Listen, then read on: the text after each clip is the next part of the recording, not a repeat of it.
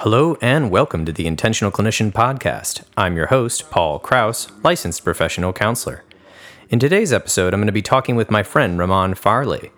We're going to be talking about the roles of men in culture, power, ego, and what I call other unanswerable questions. Now, this conversation was actually recorded in March of 2019 in New Orleans, Louisiana, where I was visiting Remahn. And essentially, this is not your typical intentional clinician episode. We were just having a lot of honest conversations about our thoughts at the moment, and we're discussing an array of global questions, mostly what it concerns to be a man and the confusion and change men are going through in Western culture. We talked about our personal experiences and other culturally relevant things at the time.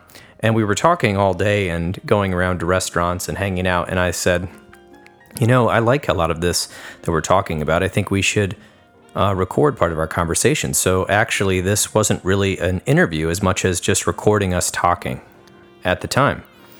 So there's so much you can see in the show notes that we're going to cover here. Um, but a lot of the conversation started because I was reading a book at the time by Matthew Fox called The Hidden Spirituality of Men 10 Metaphors to Awaken the Sacred Masculine. And it was talking about a lot of positive male archetypes that have been left out of the discussion because there's been so many problems in our Western culture with men and power and ego and uh, different uh, topics over the last couple of years. And so this book was written to kind of inspire men to use their power in ways that protect and rejuvenate the earth and help other people instead of using it for selfish means. So I'm going to read a little bit from that book to introduce what Remahn and I were discussing on that day in New Orleans. I'm reading from Matthew Fox's book here, The Hidden Spirituality of Men, to preface my conversation with Remahn. He says The title of this book is meant to be provocative. Is it true that the spiritual life of men is hidden or even secret? What evidence for this is there? If it's true, why might this be? Also, what are the consequences of this, and is it possible for the spiritual life of men to uh, become more open and accepted by individuals and society? He talks a lot about this and gives a lot of examples, including the Vietnam War. And he talks about different people's experience.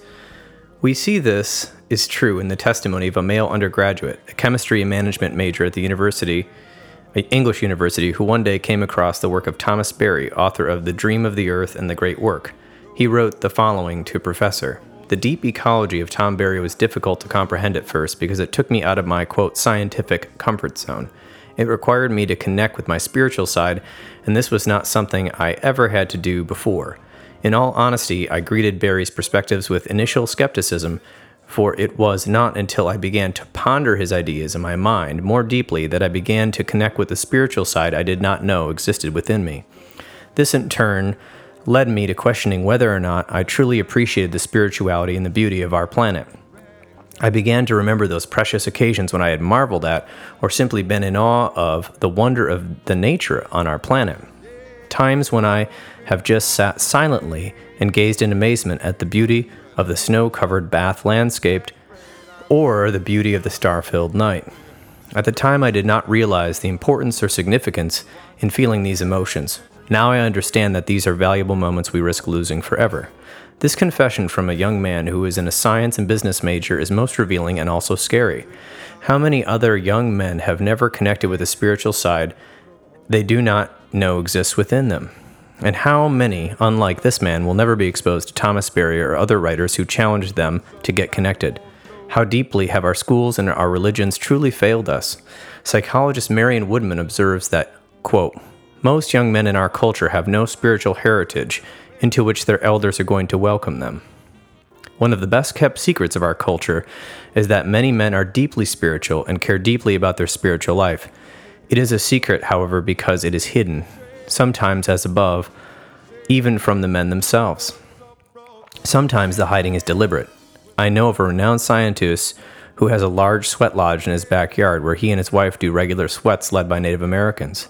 They even know the ancient songs in the Lakota language, but no one at the university where he works knows of his spiritual practice. It is hidden from them. For many men, work itself is often a pursuit of the spiritual, an expression of their spiritual life. Their devotion to their family is the same. For many, spirituality may be expressed as devotion to their country, a willingness to give all for their country or their family or even their quote tribe or gang, or for their art. Male artists can be their own type of warriors, trusting the universe to provide economically and trusting the muses to feed them their art. And there are political warriors committing their lives to justice, whether sociological, ecological, racial, gender, and more. Fact anyone who gives their life, whether they be engineers, doctors, lawyers, taxi drivers, business people, teachers, nurses, writers, mechanics, or carpenters, is announcing his or her spirituality, which is giving life one's all. Biophilia, love of life, lovers of life, lovers. That is spirituality. And yet, so few men would ever call it that. Why have men, to greater and lesser degrees, hidden their spiritual lives? The reasons are almost endless, but often each man's reasons interlock in a tight web that keeps spirituality unacknowledged and unexpressed. Here are a few. I won't probably read all of these because you need to read the book.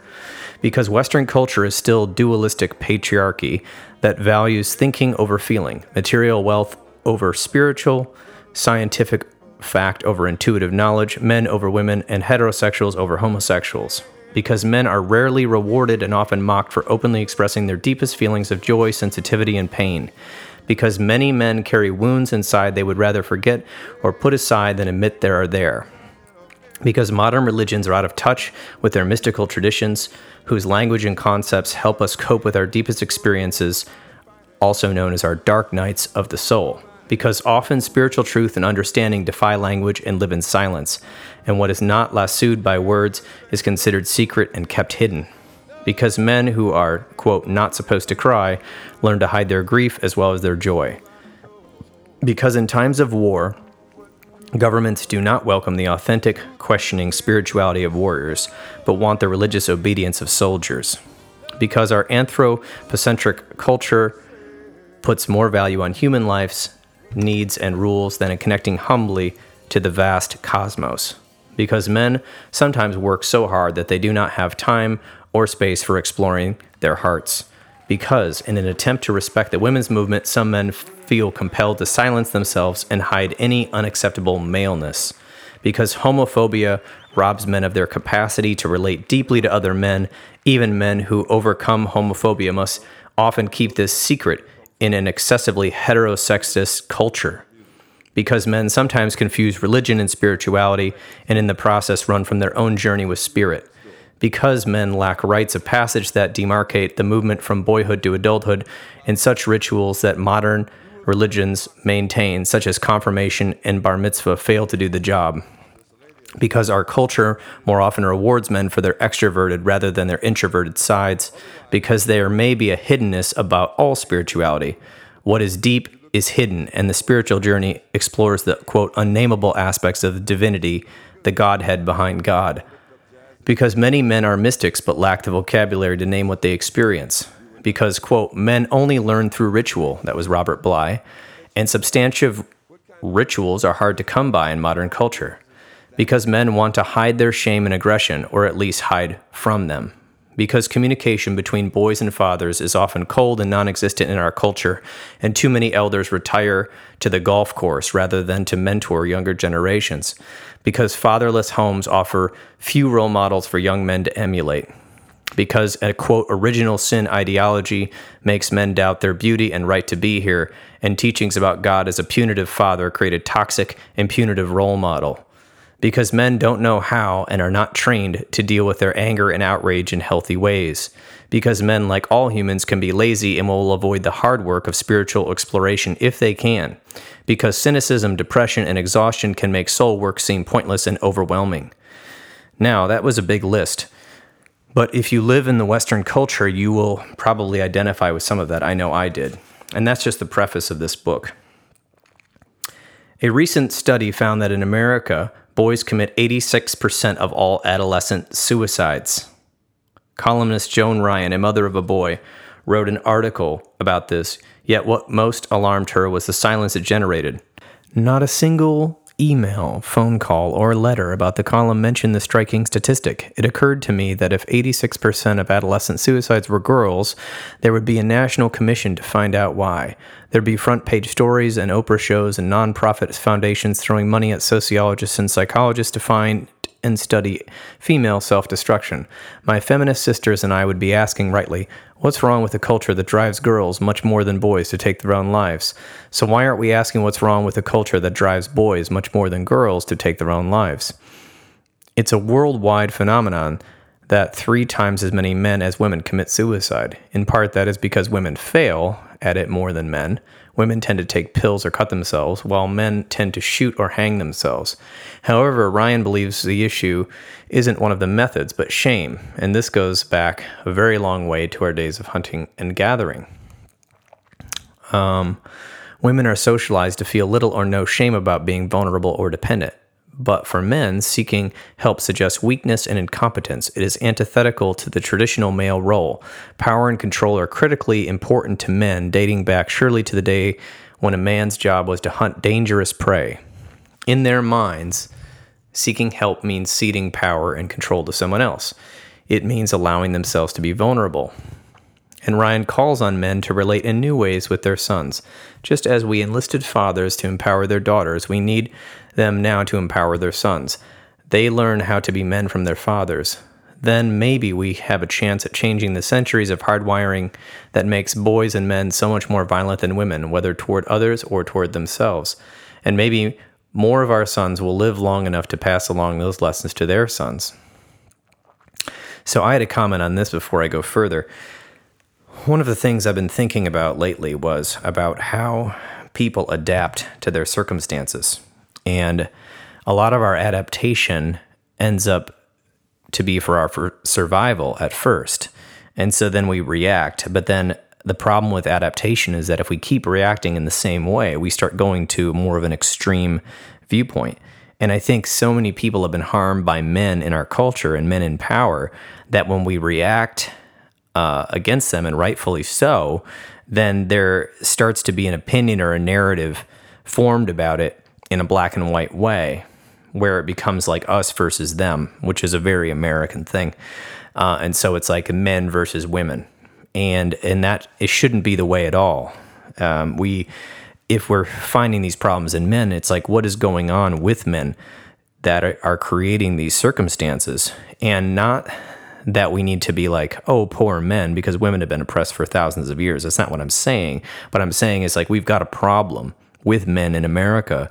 And what are we going to do about it? Are we going to keep pointing the finger at the toxic ones, or are we going to try to point the finger at a positive role model and a different type of leader?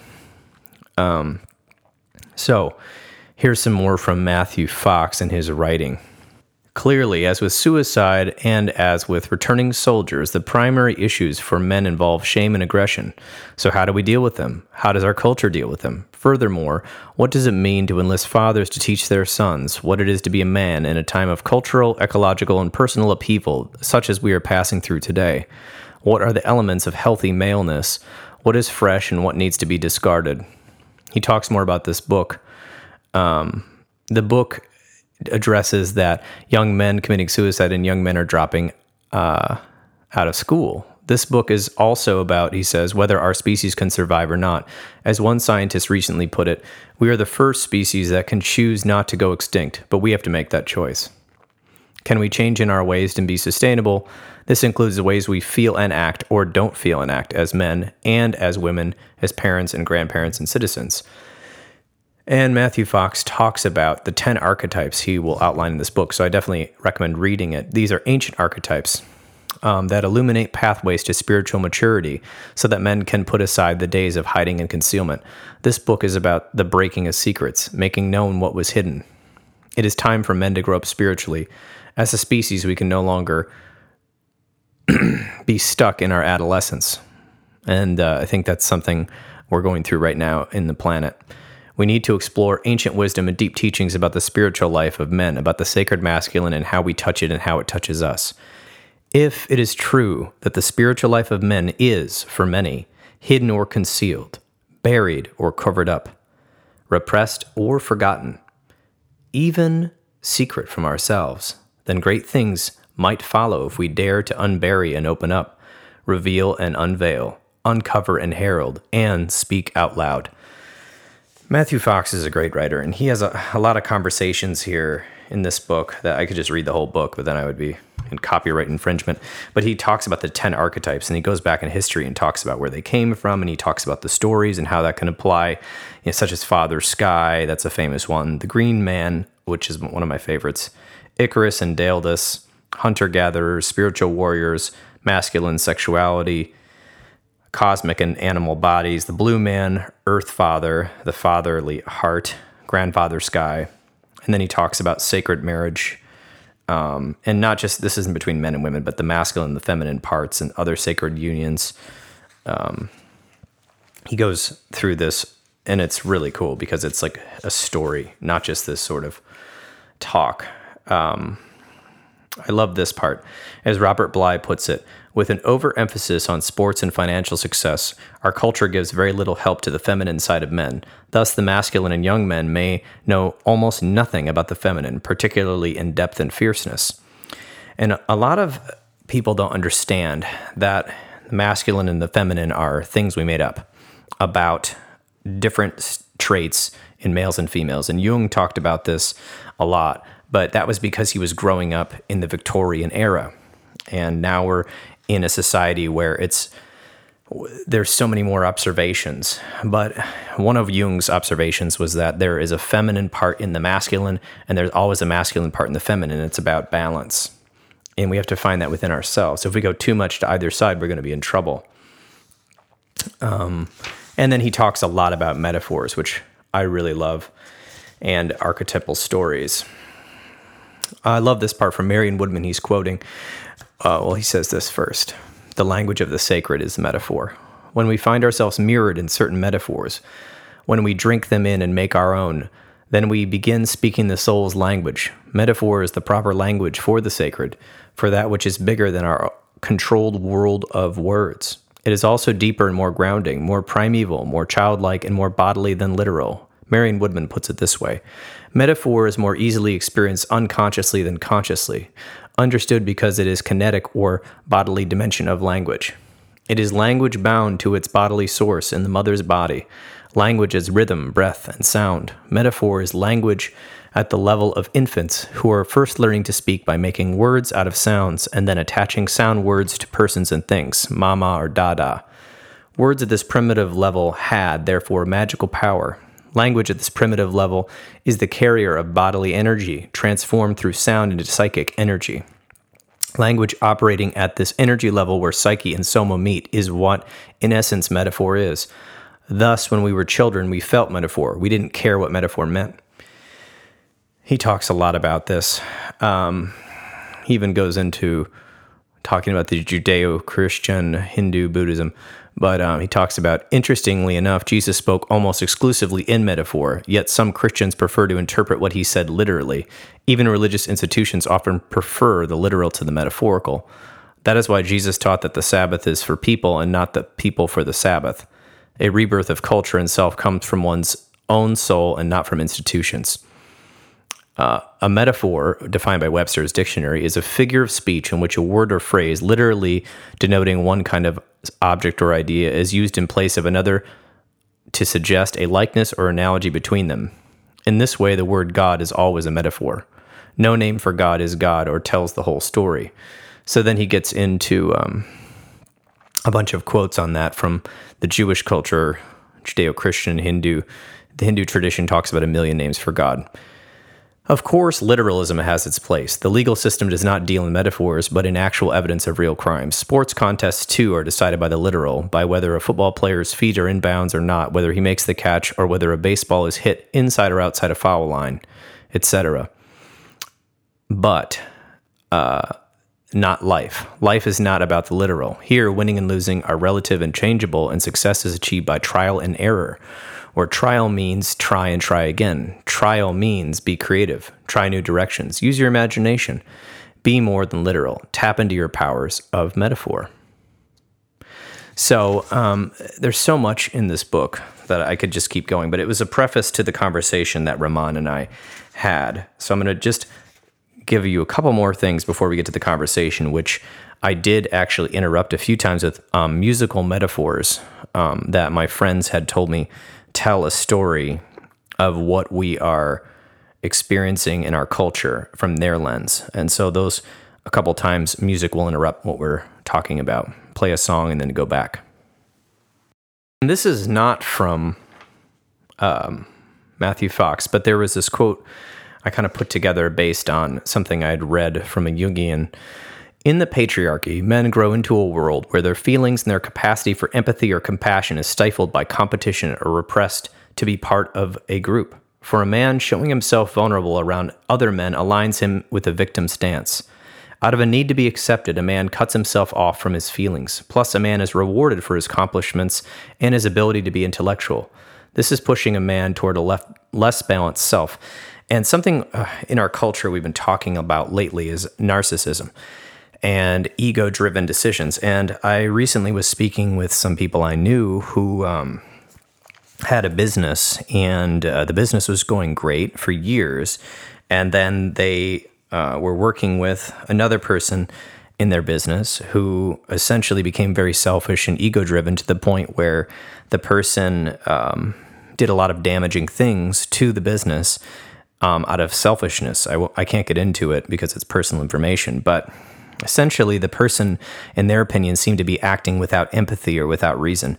And I think that's what happens to us when we are not growing up as men. We are letting our little ego or our little self rule things, and we're not in touch with our larger self, um, and which I could call the soul. And the soul is connected to uh, the greater world self or the greater cosmos. And you can feel it when you trust that something is going to work out versus you fear that it's not. When you trust, there's an openness and there's a feeling in the chest or in the in the head of relaxation and ease, even if you don't know the outcome. But when you're fixated on knowing the outcome and you're fixated on trying to control it, then there's a tension or a grip upon you. And it's a physical thing uh, because our mind and body are not separated. As much as our ego and Western culture uh, would like to have us believe, you are not separated. You are a holistic part. And you can see this in uh, the emerging field of functional medicine. Uh, one metaphor I loved was they said uh, your organs and your systems, your endocrine, your uh, your different respiratory, all these systems are connected. They're just not connected in a linear fashion as much as we would, you know, think about in a factory. But if one organ system of the body is is having problems, imagine that you're pulling on the side of a spider's web. The whole web moves. Everything is affected. We just we don't we lack the ability to have the holistic science to see the entire gestalt. Um, a lot of our science is focused on the micro because it's easier to rule out bias and false positives and false negatives by focusing on a small system. We can really figure out how it works but it's hard to figure out how that system works within the greater context. Um, and thus again troubles. I'm going to read a little bit on this comment about the green man uh, the Green Man chapter from Matthew Fox's book here, The Hidden Spirituality of Men. And uh, he talks about this. Why is the Green Man returning to our awareness now, and what does he want from us? You'd have to read about the Green Man uh, from about a thousand years ago. I believe one thing the Green Man demands is that men stand up, that men become men, Men have been stuck in a daze brought on by modern philosophy, consumerism, and a pseudo masculine media promoted identity. The Green Man calls us to stand up for the love of the earth and the health of future generations, stand for the trees and the animals that are being destroyed, and with them the sustainability of our own species, stand for the community and compassion rather than individual power and domination, stand for the children and generations to come. Jung believed that archetypes reappear in new forms at particular times to redress imbalances in society. The green man may be reoccurring today, then not just because of our relationship with nature is off balance, but also because our relationship with maleness is off balance.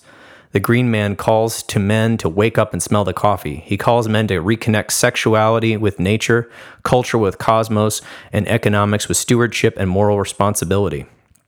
Anderson believes it was, quote, extraordinary that the Great Mother and her son, lover, guardian, the Green Man, should both return in the same period, the 12th century.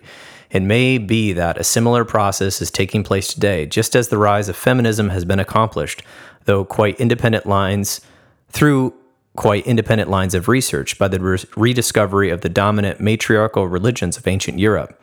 So it may be that the green man is stirring again because, in the deep ecology of the spirit, he is linked to her as part of the same web of myth. The green man relates wisely to the divine feminine and the great mother, and boasts a special relationship to the snake, an ancient symbol for the goddess. Many green men are depicted in company of the snake or of the serpent, who is a snake with wings. The green man honors intelligence. He is the cosmic man or intelligence underlying creation. After all, he is usually depicted as a human head. In fact, he is more than intelligence, he is wise. It takes intelligence to both study nature and relate wisely to it. It is this rebirth of an interest in nature and ecosystems that characterizes our times. Thus, the green man returns. That is why also he is sometimes identified with the fool. For wisdom, unlike knowledge, finds room for the role of the fool and the trickster folly and wisdom wrestle together. Now, there's so much more in this. He talks about the whole because you have I was out of context. You don't even know what the Green Man is, but I wanted to share his commentary on modern men in our culture. So next, I'd like to share another comment from this book, which I found interesting from the chapter Icarus and Daedalus. Symbolist Cirlot writes that every winged being is symbol- symbolic of spiritualization, and according to Jung, the bird is a beneficent animal representing spirits or angels, supernatural aid, thoughts, and flights of fancy. Pertaining to the elements of air, birds represent height and loftiness of spirit. High flying birds symbolize spiritual longing.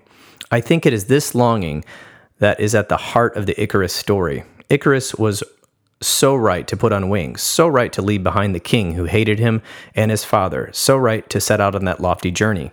Every youth has the right to do that, but the longing is not enough without grounding. We can soar too high, too fast, too far, too close to the sun. We do not need to be grounded and prudent. Wiser people than us should indeed warn us of limits and boundaries. But it's not enough to simply explain things, to talk to youth, to talk at sons. Messages must be delivered in ways that others can hear. Daedalus failed in this regard. Many elders today and many institutions are also failing our youth in this way. Even worse than Daedalus, who at least spent time and imagination to create wings for his son and himself, many elders today are not making this effort. They are doing the opposite. They are imprisoning the youth in a variety of culture, cultural and economic labyrinths. Let's say that again. The elders of today are doing the opposite. They are imprisoning the youth in a variety of cultural and economic labyrinths of consumerism, of the cult of individualism, of materialism, of personal and national debt, of war driven economies. These things do not supply the wings that satisfy the heart's desire to soar close to Father Sky. And isn't that what we're seeing? Um, I believe in our culture right now, if you actually investigate things in long form journalism. Uh, this American Life, a lot of documentaries have done this where there's actual critical thought and you see the whole context and not just a black and white reactionary argument. Uh, you'll see uh, why student loans um, are the way they are. You'll see why um, uh, people are all about consumerism and objects, and this is what's being taught to the young to, to the young boys in our society because they don't learn through words; they learn through action and they learn through time spent and they learn through examples. And uh, at this time, we are in a moral crisis. And it's interesting that the coronavirus comes along and it is rapidly shifting how people think about what's important. And perhaps this is something that might be the rite of passage of the world to start um, moving into a mature uh, way of being. But if not, then it's actually just crazy to me that a lot of the people in control of the economy before the coronavirus um, are essentially becoming rich and even more uh, having more leisure by uh, making these false claims about what is important in the world to the youth. And I think right now the youth more and more are rejecting that message. Uh, you'll see a lot of youth becoming minimalists. Um, uh, spending more time in nature, finding that experiences are more important than objects and material wealth. But at the same time, living in a very difficult uh, society where there is almost no safety net. There's definitely no healthcare safety net, and there's very little economic safety net. And um, all the while, um, basically, at odds with their parents or their elders. And um, it's very sad that this is the way it is, but um, perhaps this current crisis we're in uh, will will uh, open up some dialogue. Not to mention the fact that we were in a climate crisis and are in a climate crisis still. Uh, that will affect things because uh, the Earth's not going anywhere, but we might be. Before I get to the conversation um, with my friend, I wanted to read just a little bit more from Matthew Fox, and then we'll get right into it. This is from a chapter called Hunter Gatherers. Tribal shame. Like aggression, shame goes back a very long way. Studies of ancient hunter gatherer types, such as in New Guinea, make it clear that, along with violence, shame was and is a primary way of maintaining control. Among tribal peoples, the ultimate shame and the ultimate punishment is to be expelled from the tribe. That, not capital punishment, is the w- way the worst offenders against the communities are treated. Expulsion from the tribe is tantamount to death by isolation. Shame, by definition, is the equivalent of, quote, not belonging, in that the consequences of bad action lead to separation and expulsion.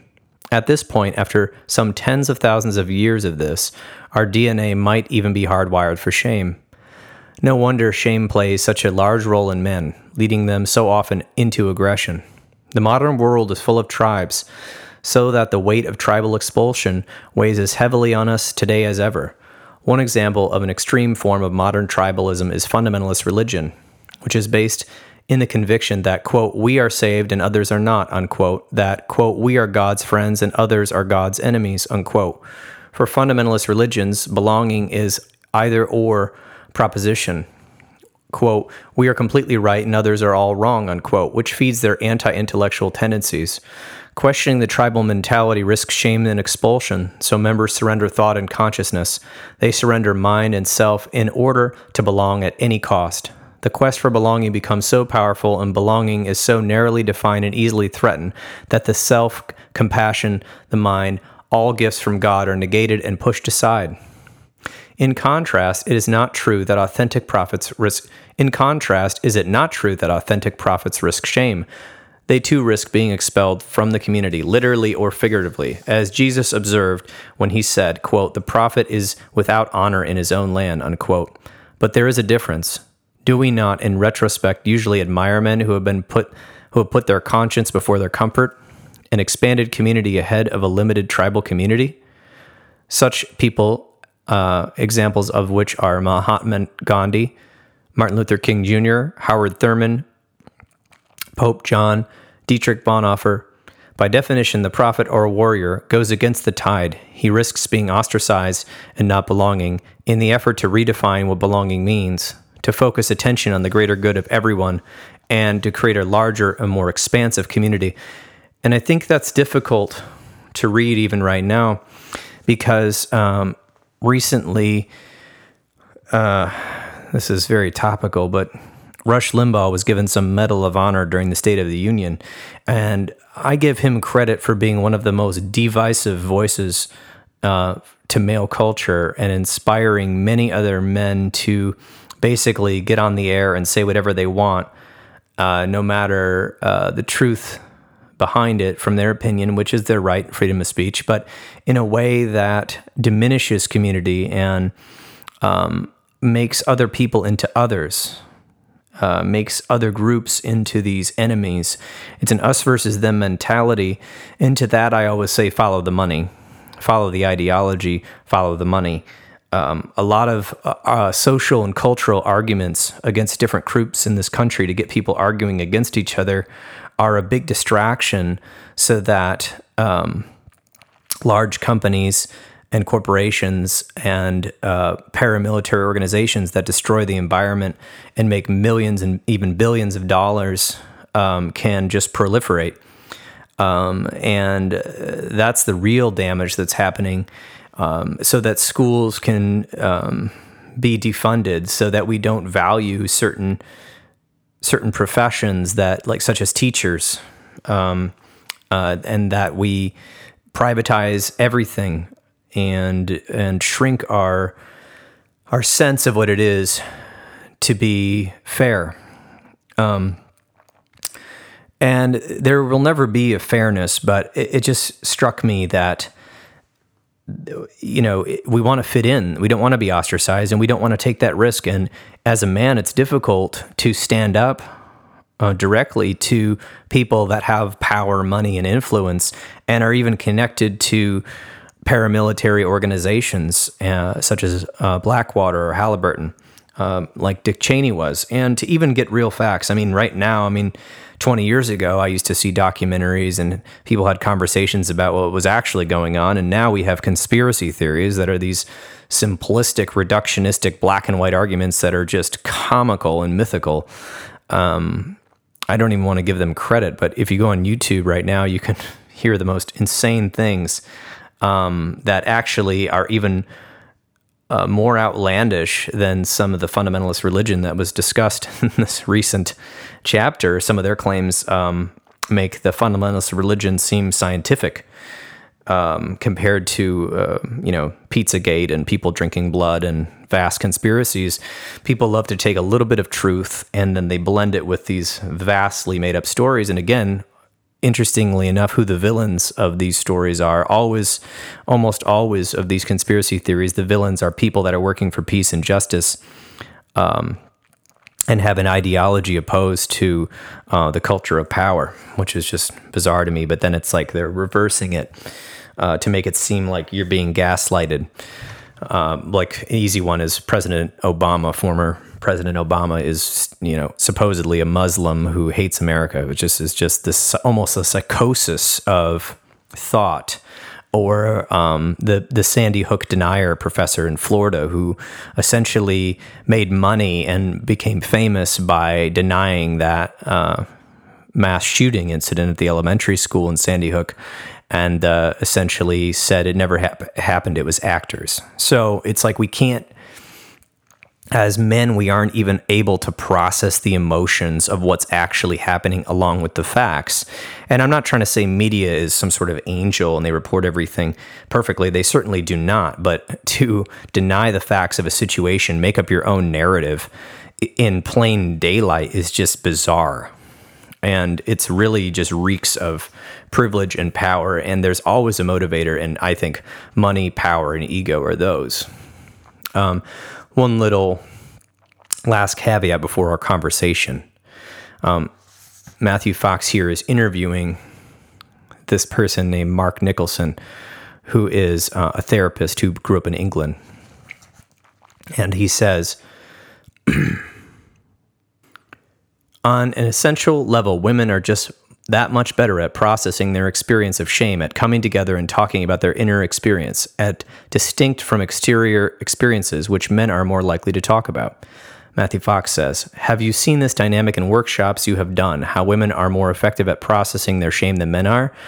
Nicholson says Carol Gilligan's research of young boys is giving us this extraordinary insight that boys get shamed for their vulnerability at a very young age, right around kindergarten. And that's the time at which they really learn to hold off from expressing their feelings and experience. Girls don't go through that shaming process, so it becomes much, much harder for men to transcend those experiences of not belonging or not feeling so good because that part has been wiped out in a very, very young age. So, these are just thoughts. Again, this whole entire episode is really just to bring up questions and thoughts And again, I said unanswerable questions, but it's also to promote a dialogue among men. I've had multiple podcasts recently devoted to the topic of men, and I will have many more uh, coming up as I see that as one of the great crises. There's so many crises in our country. You got to pick a couple to kind of focus on. And I don't think this one is getting the attention it needs, uh, other than the obvious um, problems, which are reported daily. Um, about men abusing women and power and money and control and all of that. Um, I don't think the the leadership um, of older generations teaching values that matter uh, to life is getting any attention at all, and a lot of the elders that uh, believe are amazing, like Michael Meade and um, Robert Bly and I'm trying to think of his name, Parker Palmer, and just so many other elderly men. Mark Nepo, I've ha- I had him on the. Uh... Anyway, there's so many I could name. I don't have notes in front of me, but essentially, their voices are very quiet in the culture compared to a lot of the men that people would label toxic or, um, you know, shocking. And I think it's just very interesting to me. Uh, this has occurred to me. I'm not a I'm not like a huge Joe Rogan fan or anything, but he appeals to men because of what his former career was, and he's very you know pro masculine in his his presentation. Um, although he does, you know, I'm not saying he's a role model, but it's interesting to me recently that he's he's very critical in his thinking, and he's been inviting guests on from all political persuasions and uh, different points of view on health and wellness and politics. And I actually really respect him for that. And I am very happy that we at least have somebody who is entertaining different viewpoints, um, as flawed as he may be. Uh, because I think that's what's needed is is critical thinking to return to America. But the way that schools are funded and education is treated and children are treated, I um, I have doubts that that's going to be the um, focus of the funding from the government anytime soon because if you have people that don't know how to critically think, they're easier to manipulate through fear, which is one of the greatest tools, and also uh, infighting and uh, labeling, uh, among other distractions. So, that being said, I am hoping that the young millennials who are getting screwed both um, economically and also now in the coronavirus facing one of the worst job markets ever once things slowly safely reopen if that even occurs uh, anytime soon will think about what really matters in life and relationships the earth um, beautiful moments with each other experiences different relationships, you know, I'm not going to say family because that's just so cliche, but family, which is friends as family or whoever you see as your family, animals, different different things, music, arts, things that are not given um, much credit in our society today and not promoted because they don't make as much money as material objects, the newest, best car, the newest, greatest this. Um, the sneaker market, which is insane if you go on eBay and look up designer sneakers for $5,000. Um, for what? Um, so I'm really hoping that they become the leaders that we need um, in um, politics. And I don't love politics because it's very difficult to deal with, but I think more than ever, we need people with a conscience and who have empathy in politics. And I've got so much more to say about that. And there was about 200 or 300 more pages I wanted to read from Matthew Fox's book, um, The Hidden Spirituality of Men. I highly recommend it to anyone, really. And now, what I'm going to do is actually give a pre coronavirus pandemic conversation uh, a play here. It's from March 2019 in New Orleans with my friend Remahn. And this was a conclusion of a probably six hour conversation that was not recorded, and about an hour of it was. So I hope you enjoy. It also has some musical interludes. Thanks so much. This is Paul Krauss of The Intentional Clinician. Enjoy.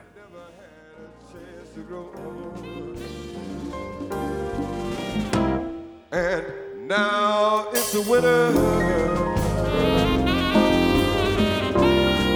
like winter in America.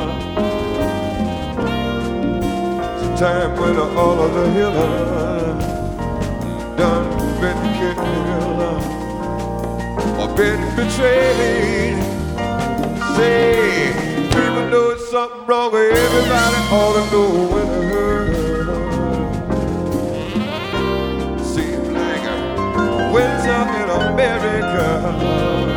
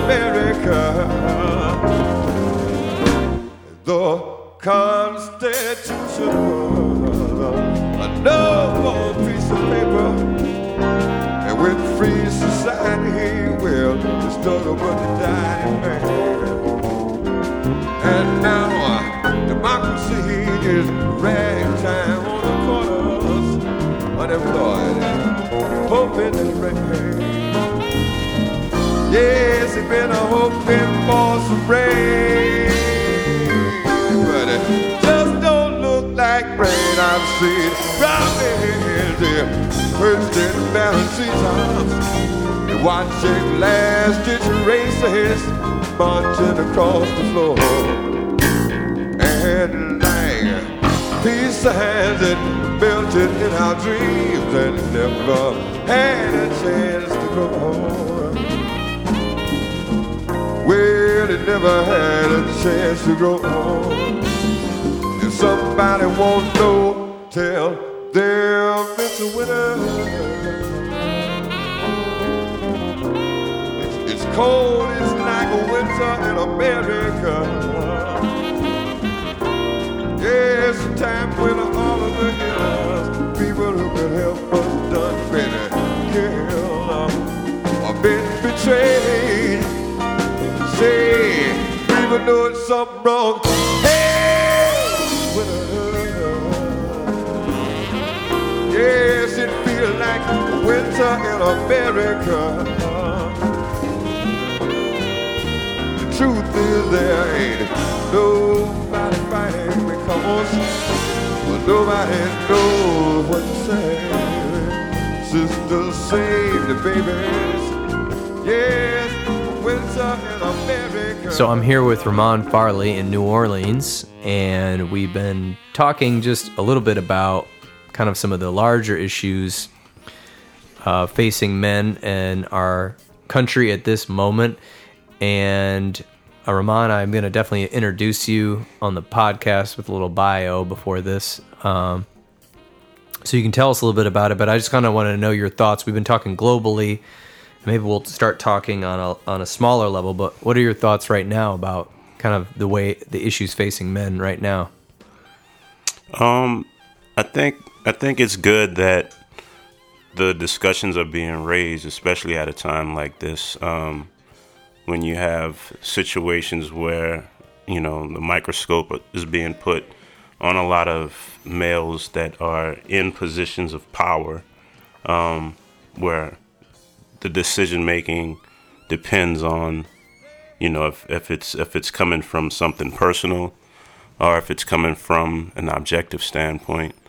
Um, I think it's good that those conversations are being had because I think, I mean, I, I know I've actually seen situations where it seems like decisions are being made based on okay how how will people look at me how am i going to be seen as weak if i make this decision here um, and i hate to be cliche and sound and speak about the obvious in terms of you know our, our current uh, leader of the free world. Uh, but yeah, some of the decisions he makes, I think it seems that he makes them based on okay, how am I going to be perceived versus is this the actual smartest decision? Should I ponder on this for a while and maybe take my emotions out of it And is it okay to have emotions?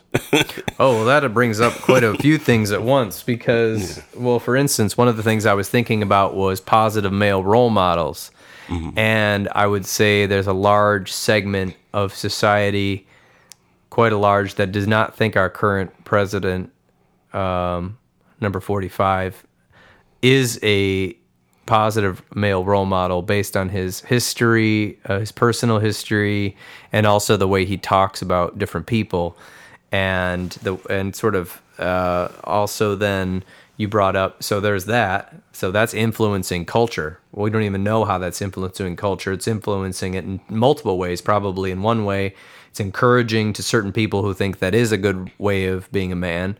And then of course there's a whole movement of people that are sort of revolting against what he's saying.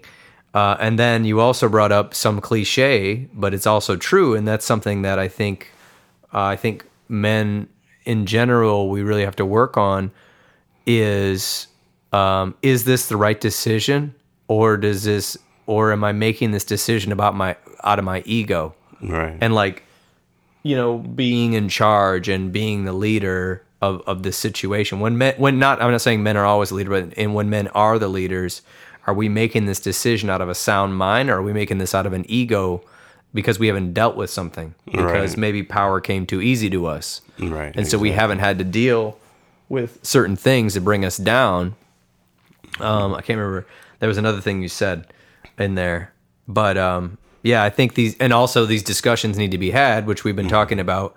We were talking about like positive real mo- male role models earlier, and we're like, oh wait, that guy actually isn't a positive male role model because we all have a dark side, we all have a shadow Right. but it just seems like uh, lately with the Me Too movement, so many people in our society that have high profile were kind of abusing their power against women, which Right.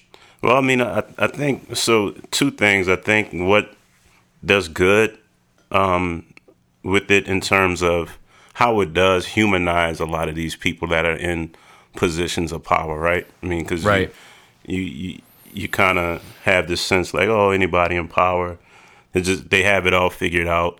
But no, that's really not the case. I mean, you know, everybody who deals with a certain sense of responsibility also deals with their inner self, their emotions, and they toggle with, you know, having to figure out, okay, oh, when I make this decision, is it just going to be for me or is it going to affect everybody else more than just, you know, me individually? Uh, so, you know, humanizing is good, but yeah, at the same time, you have to, you do have to make those decisions for everybody else. So, being humanized aside, like when it comes down to it, these deci- decisions you make affect more than just you, you know. So, and it's it's okay. It's also okay to not respond immediately, right?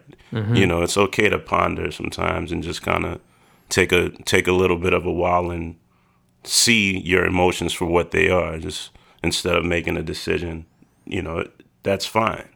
I, I don't think there should be any backlash or uh, negative response for considering your own emotions and others' emotions and taking a little time to make your decision before trying to be perceived a certain way, so to speak.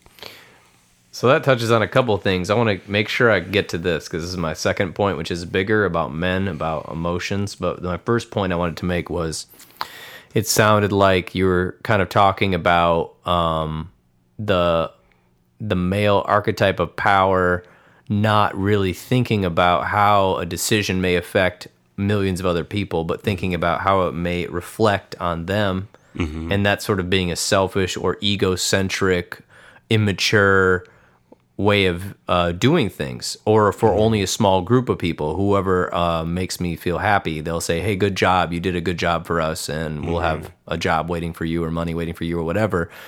Um, and not thinking about the health of a larger group of people that may be outside my social realm.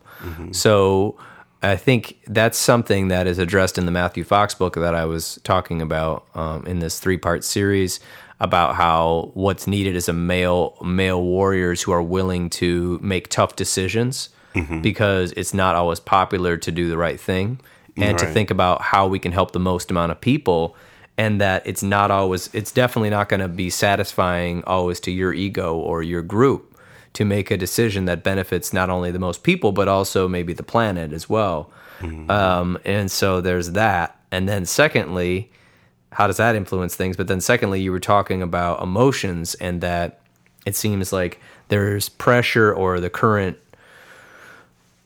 well, I mean, we could talk about this forever, like the whole news cycle. Like people mm-hmm. respond immediately, like I- usually in anger or Right. defensiveness, uh, and it's there's a lot. I mean, there's a lot more women now in in on the news channels, but it, I remember back in the '90s, it was like mostly men and like one woman correspondent, you know, here and there, and there was not as many women Congress people before, and and it was mostly men. But now it, it now it's more of a mix, but there's still this like constant like got to fire back and fire back and it's Right. and it's like you know twitter is getting involved which is like only what 168 characters? What is it? Right. is that it? I just yeah, so 180, something 180, 140, I don't 140 know, like but i don't yeah. remember it.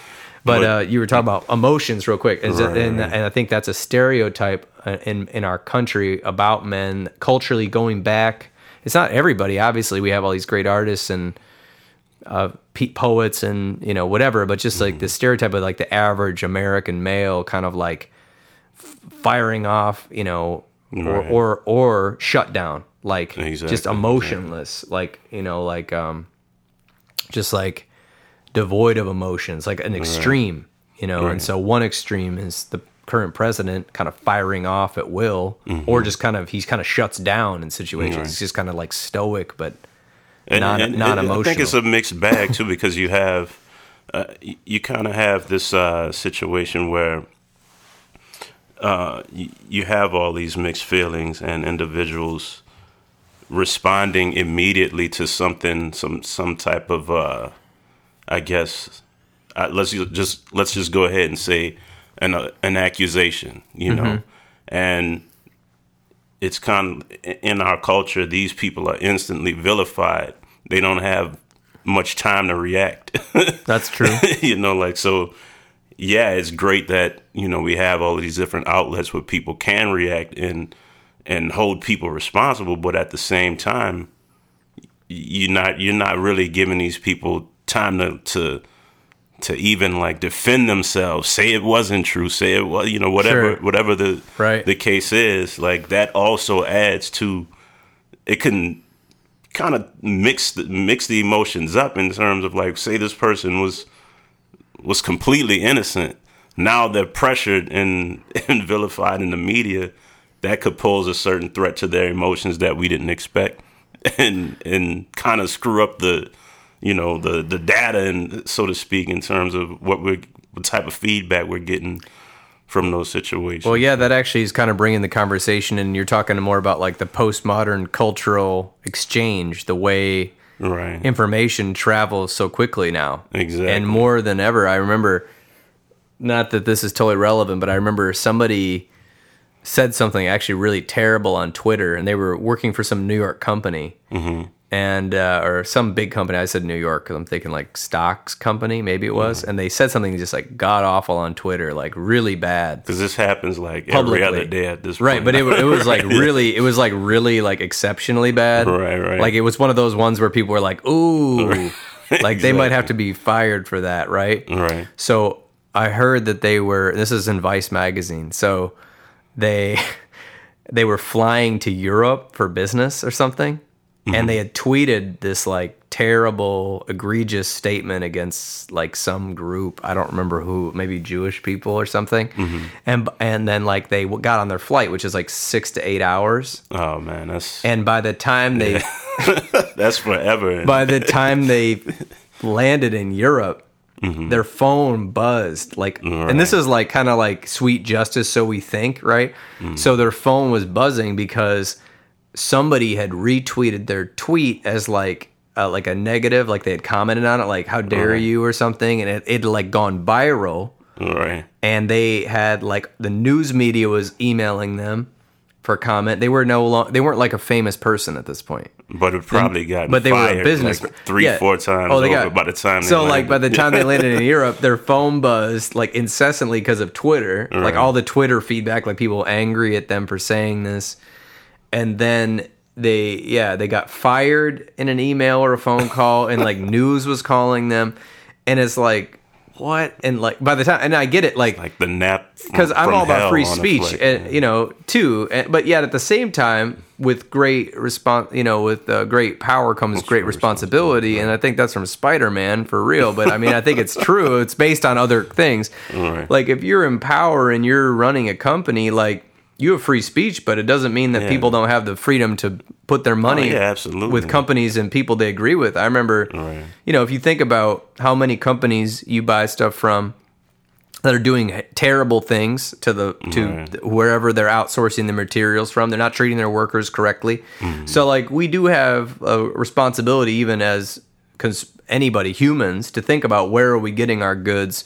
What kind of companies are we investing our stock in? what What type of morals of my you know yeah, what are the morals of the place to in terms right of and, like, and, that can go that's a whole other discussion we could go on forever right. but if you think about it that's that's a way of people expressing i don't you know we don't like this person working for your company they have terrible viewpoints why don't you get somebody there who cares about people is essentially why that i think that person got axed but anyway we're, that's a little bit off of this we can keep going on that but that's a little bit further out from uh, right right the, the male topic True. No, I mean, yeah, I mean, look, that's information just gets spread so so quickly. I mean, it's if if you're not privy to the idea of thinking before you respond, uh, you know, to anything that's out there at this point, I mean, just have to be careful. That's true. You have to just kind of be cognizant of of everything in our culture. Well, yeah, and it's also Before you say well, it's also getting confusing because, like the Mark Twain said, a lie gets halfway around the world before well, truth is still putting on its boots, mm-hmm. lacing up its boots, because lies can get spread too, misinformation, Oh, yeah, absolutely. and that's a whole nother. I mean, there's l- dozens of podcasts on that. Uh, the Believer magazine just did a whole bunch of essays on security, cybersecurity, and misinformation Right. in the postmodern world where people are just getting um, opinion as news is what it started as, and now it's just like straight up misinformation to demonize certain groups or people, uh, so that you would never consider listening to them or understanding them. Yeah, they And call is- it like cancel culture. I think. At Is that what they call it? it? right. It's like where they kind of dig up anything somebody have said, somebody said past ten years, Right. and like kind of not giving giving Context. praise to the Right. The idea that we do change as people.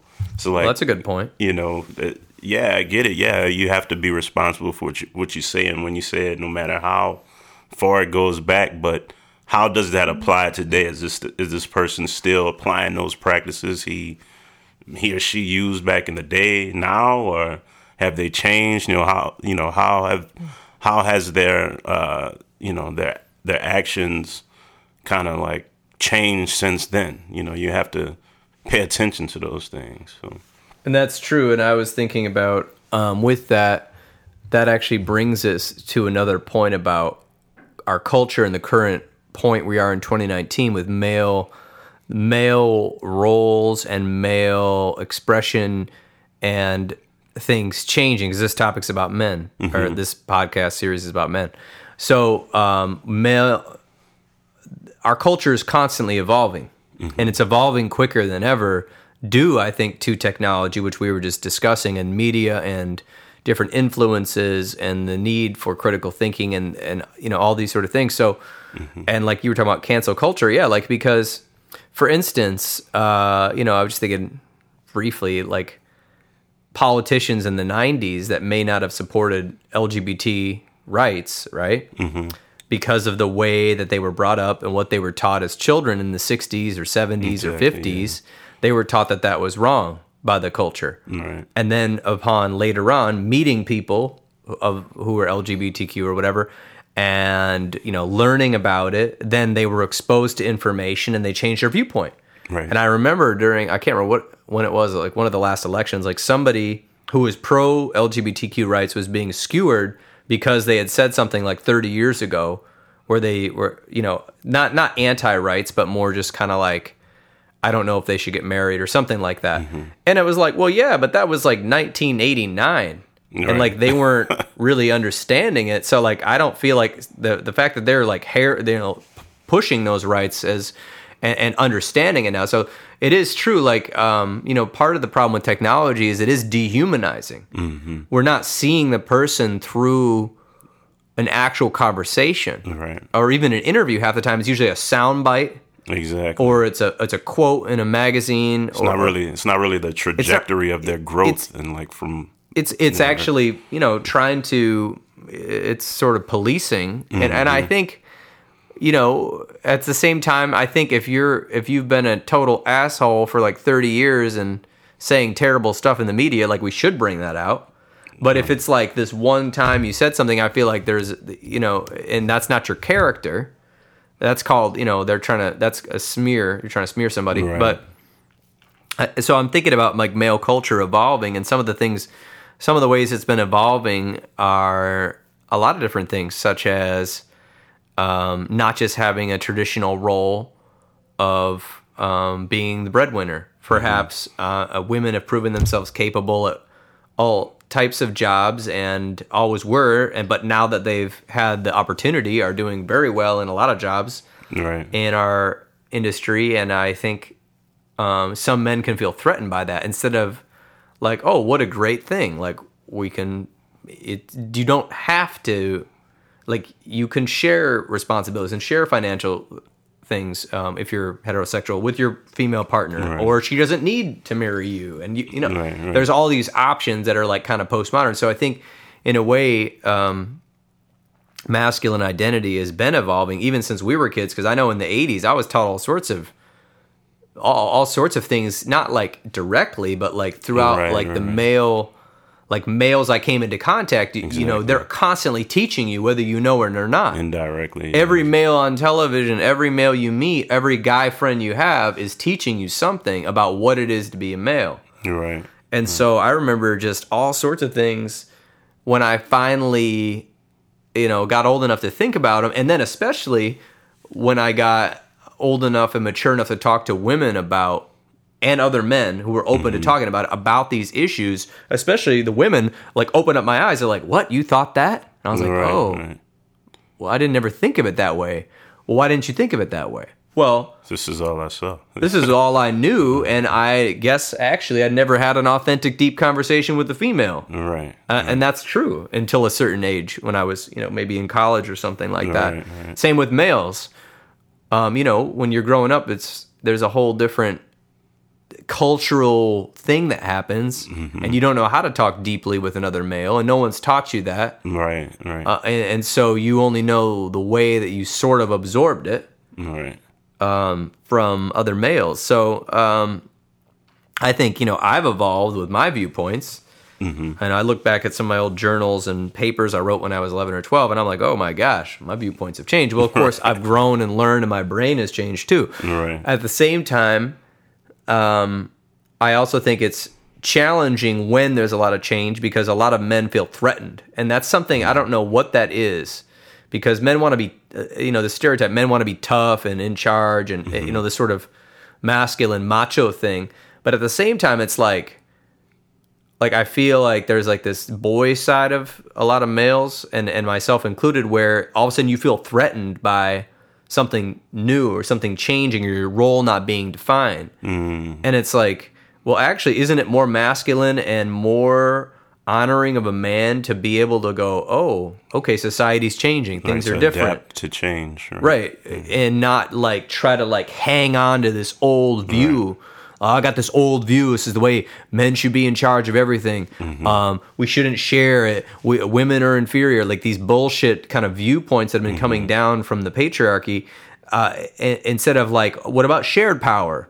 Uh, what is it like? You know, if women actually are equal citizens, is that a threat to us? Right, If we're actually warriors and we're actually strong, how is that a threat to us? Right. That's called uh, you know, it's a it's a democracy, right, in a exactly. sense. Like someone else internally is also gaining strength. Like, shouldn't that be a good thing? right? Couldn't that make us as people better? Couldn't Mm-hmm. that make us as partners better? Right. Or is it like us against them, which is insane? Right. You know, Right. or whatever. So, what are your thoughts on that? No, I mean, well, you you said a lot, but one thing that did stick out was um, in terms of kind of classically how we look at uh, pre- patriarchal roles. Uh, with my grandfather, I know that was kind of like the the prominent role in my life. He he basically, I never saw him show any type of uh, vulnerable emotion outside of anger until his his wife passed. Um, I saw him cry at the funeral, and I was like, I thought that was really interesting. Not not saying that I never thought he was able or capable of crying, but the the role he played and uh, from what I saw from my perspective was, you know, I have to take care of the, these are things I have to do and take care of them and that's that. You know. Mm-hmm.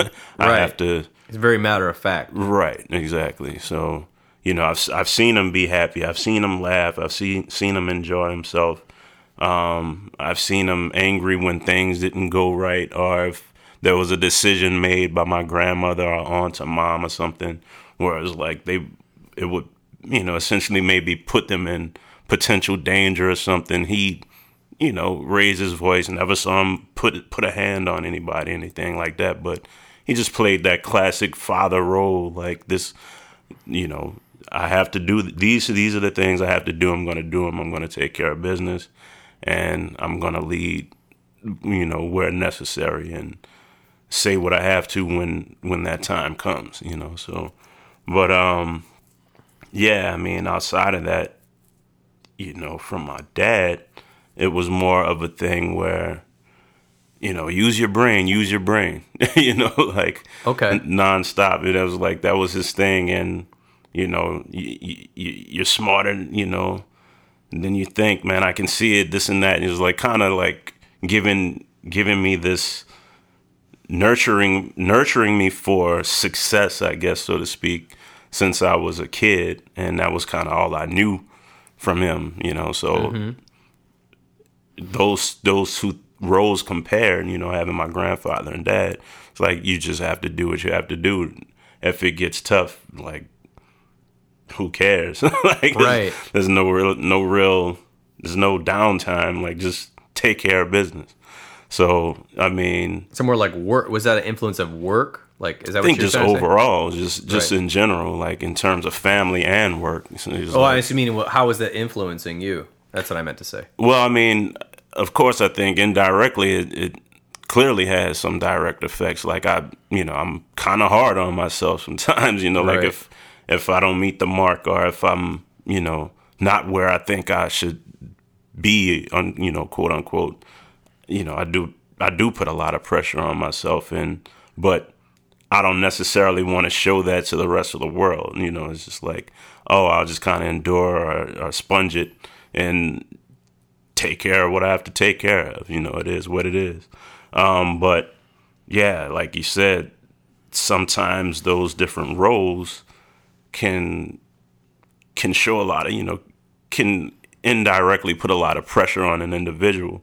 And it depends on that individual you know how how they deal with that. Like do they care how they're perceived? If they fail at you know i guess fulfilling those certain roles or not fulfilling those roles you know some people are affected differently. Like if if you're not supported you may have a whole different effect in terms of how you deal with situations or responsibilities and you're not able to you know fulfill those responsibilities. Some people may deal with them uh, differently but i mean in situations where i i, guess i'm just kind of trying to figure out how being brought up in that way um, where does where does that differ in terms of how other individuals are brought up? Like, why do they think they have to uh, fulfill something a certain way or be perceived a certain way versus you know, actually finding support or looking for support in in a situation where they may not feel like they're able to do it themselves, you know. Right. So that's in, that's interesting point because you're bringing up a couple of the things from the book I was talking about, which is that in the Western culture, it is sometimes, and it's changing. It's mm-hmm. drastically changing in the last 20 years, but it, it was looked down upon sometimes for a certain in a certain certain social circles for men to really express emotion unless mm-hmm. something gigantic happens. Exactly, If something huge happens, then a man was allowed to break down, and usually anger is more accepted than crying. but it, like if something, somebody's wife died or you know lost a job, like it was normal. Um, and then it, it's interesting. Like a lot of times, emotions are repressed. Like just take care of business, and then Right. get in your brain. Like think about things. So like that's like another male thing. Like we're in our brains. We're not Mm-hmm. so sometimes always present with what's going on around us. Mm, and that has strength. That has pros and cons to it. it has strengths Right. and weaknesses. I mean, I'm all about you know all the cool all the things that stereotypically men are good at i'm gl- i'm glad about that that's Right, great right. what i'm trying to say is where's our balance Exactly. are we Exactly. okay are, are we just going all the way to the wall with everything we're good at and and not looking at our weaknesses and hoping somebody else is filling in that gap Right, and then what's what is the outcome on that so you know both your grandfather and your dad sounded like they had a, like a lot of tr- traditional western male role models or Mm-hmm. or influence like just take care of business you know i don't know what his background was and then Mm-hmm. your dad with like oh, think think about it get in your head what's going on in your brain Mm-hmm. you know that does put a lot of pressure um i don't know exactly how that plays out because we were talking about more generalities but you said it did have some effect and and i know i i had definitely mixed effects from the differences between my grandfather and my dad for sure that are a whole nother can of worms Right. and i don't really know how to get into that because it doesn't it Yeah. doesn't really fit this conversation because it's less about traditional male role models i think with my dad i'm gonna skip that one for a second uh, but a lot of the same you know intellectual intellectualism things like that being in your head and uh, but not not trying to you know but then i remember both my grandpa parents were very vastly different one was very much stoic quiet war veteran and then he would just fly off the handle angry if something Yeah, didn't go right yeah. was he, he was either totally dead emotionally or just like he would be pissed Right. Occasionally, I remember him laughing, but not often. My other grandpa father was more about partying, and he was like having a good time Mm-hmm. all the time, and kind of jolly and telling stories, and that's Right, right. another cultural thing. Growing up as a German immigrant, and then you know being involved in that community, many other things. Anyway, as part of his family culture, but so I had very vastly different influences on me Mm-hmm. very confusing. I, I do think it's confusing, you know, because there's there's messages in the culture, like you said, about emotion being repressed Yeah. for males and not showing it, or else it makes you weak or vulnerable, Right, and right. vulnerability puts you on par with shame. Exactly. And I think that's a problem, a major problem, and it's a weakness for men because if we can't handle our emotions, then who who is picking up the pieces? Our Right. kids, the women in our life, or you know the men in our life, or who who's picking up the pieces? Where is the where's the trade off if we Right. can't handle our emotions? And so, you know, I I think there is this whole thing back, and I I see this, you know, it still happens today. Women get called emotional right. you know and and okay by you know we, i'm not going to go into all the studies on that like women have more moods than men per day based on certain harvard studies mm-hmm. okay great but like why are we calling the, calling them emotional as a negative. Right. maybe mm-hmm. that's actually a strength. Maybe that's a mm-hmm. positive. Why why is it men are we're logical and women are not lo- like that's not true. Women are very fucking logical. Right. you know that eh, you know everyone's a little different but as as a point like you know it it's it's like weird how i don't know where these influences come from but um Because well, you, you want to think about it logically, right? Like if if Right. if someone doesn't share their emotions, things kind of eventually fall apart. and we see that well and that happens in all in all the psychology like Exactly. repressing emotions is unhealthy for you Exactly. Right. So as a male, if we want to be healthy, we may not have as many moods or whatever. We may not be as quote unquote emotional as a woman, but is that mm-hmm. actually socially programmed? Right. or biologically programmed? I don't mm-hmm. know the answer to that, but I know that this we should be expressing more emotions and we should be more open about it because that's a weakness of us as a as a in our Western culture mm-hmm. stereotypically. Because perspective is healthy. Sure. I mean, and from from sharing emotions comes more perspective. So why why isn't it you know celebrate it in terms of you know to to share emotions? That's another point. Exactly. So like why like if, if I feel like there's this thing in our Western culture uh, that represses and reduces the male experience, and I, I know it's uh, we're fighting against it, and it's not always there, but there's this like. Don't get too excited. Like stay in this little window. right. Stay like stoic, kind of like a cowboy. Like don't go too high, don't go too low. Right. You know, unless you're playing sports or watching sports I want to say it's like yeah, or unless you're at a rock concert or a rap concert or whatever. You know, it's like then you then you're allowed to. exactly. But otherwise, just stay in this little window. It's like, wait, why aren't we allowed to be happy and manic? And why aren't you know why? Are, so I think that's like it is in a a, a, a, uh chess game where it's like we're for Right. a national championship chess game, like where we can't show our hand. It's like nah, this is us being able to work together and get along. Yes, we should share our hands, like, Right, and it's also- show, our hands, so to speak. it's also just part about being alive and, and celebrating, you know, the diversity of, you know, our personal experiences, but also the diversity of our emotions and Right. uh, letting it come out and be honest with each other Mm-hmm. instead of squelching it. Because, and I mean, this, I'm just going back to stereotypes, but I remember in high school, like people making fun of other guys when they were emotional. I mean, I remember Right. that it Right, happened. Yep. Yep. And then sometimes they'd apologize, but it was funny because like shit, I remember like the football team lost and they were all crying. And like nobody made fun of that. Right, and that How really come? has no. Uh, I mean, you know, I, I hate not not to, you know, What? Feel bad for football fans, but you know, a football game doesn't really have an effect on where we go overall as a species, right? That's true. Okay, right.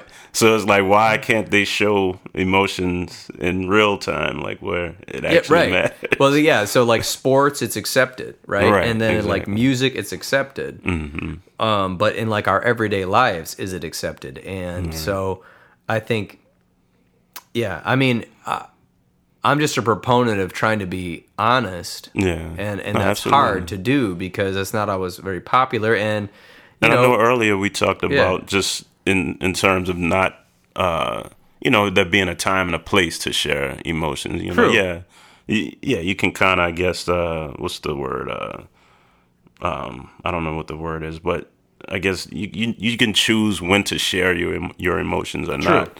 You know, because sometimes it is, I guess, appropriate, and sometimes it's just not to not appropriate. And there's a time and a place to share your emotions. You know, right. Yeah, I I agree with that completely. And mm-hmm. like, yeah, and but it's a, it's there's a difference between saying we need to talk about this later, I need to deal with this mm-hmm. later, versus totally repressing and right, denying right, it. right, exactly. So, um, and that that does. I think I'll talk about this in another part of the podcast, but about how masculinity is on a spectrum, Mm-hmm. and men have both, you know, stereotypically masculine traits and feminine traits. It's just a matter of where you're at that day and what's going on, Mm-hmm. um, and that, and and also what your patterns are. You know what you know. Right. So, are we being open to experience? So, um, yeah, I think we've covered a lot. I'm trying to I'm trying to think here where to go. Tell me more. Um, I mean, I guess this this podcast is supposed to be positive overall. Like I mm-hmm. know I'm covering some negative topics. I'm covering some positive topics about men, and I'm also trying to say like, okay, well, what can we do about this? Well, I think we could talk mm-hmm. about it. I think as men, we got to be able to talk about how we feel about life, how we feel about other men, how we feel about women, how we feel about everything, really, mm-hmm. because we are all on the same team. Like, Right. I think I, I'm hoping we can start moving away from this sort of tribal, this tribal competition crap, and this sort of like I have to identify. I get that everyone wants to feel like they're part of a friend group. That's not what I'm talking about. I'm talking about like I, I'm part of this group and you're part of that group. I can't listen to you because you guys are all like that, and you guys are all like that. Right. Venn Like- diagrams are a thing, right? right exactly like there's there's some gray area there's there's color and Right. also so we all live on this thing called the planet mm-hmm. And, it- and and it's you know we have pictures of it from outer space and we understand that we're in a galaxy and people say mars is habitable but i don't really think i'd like to live there um, and so we we do have you know for the first time ever the capacity to kind of like create our own destiny like in a space sense, in like a planet sense. And so um I'm not even going to go into climate change, but just say like I don't know, the use of land. Um uh how do we deal with big cities? How do we deal with rural land? What is our best way to manage that and to be fair to people, to be fair and to make sure all the animals don't go extinct except for cats and dogs and cattle. You know, like uh, you know, like when Houston had the hurricane recently, like the way they had set up the city was not up to certain codes, and then the whole city flooded and people lost their homes. So, like, how do we, uh, how do we manage now that we've got this huge infrastructure on the planet? Um, most nations have some form of technology, and and all the first world nations have a lot of it. How do we fairly manage and help people have good lives? Right. or is it all about productivity and money and short-term gain you know so like what are we so are we all on the same team I or, mean, you know, you, that- you would hope so.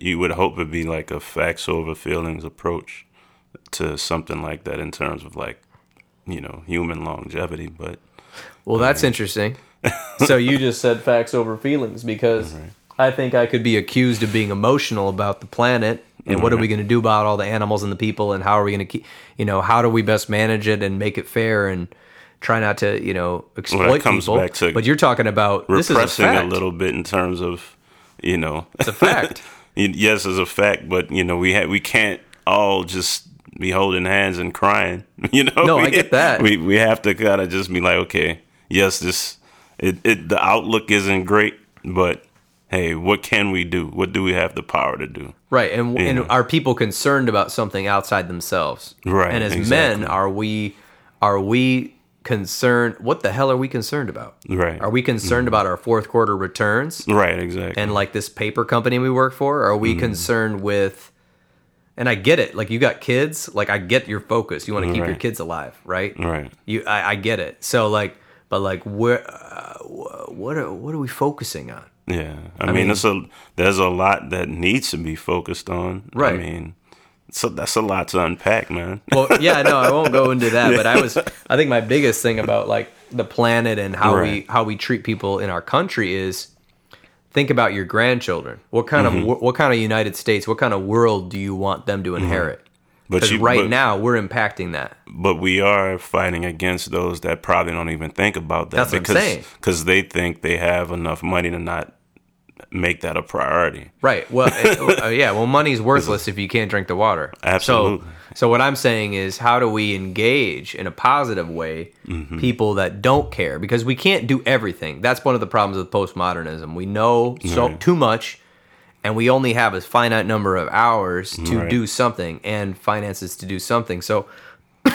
how do we how do we pick our niche and bravely invest in something that betters other people and not just us because especially if we're in a position where we're not like starving Right. so that would be It'd us. have to be something guys with jobs like like, us you know Have what do we people do more more uh, I guess passively reactive, right? Like where they they don't really know they're doing much to help, but they are. yeah something something like that would be a start, I guess, to get more of the masses working for them for each other versus not working at all.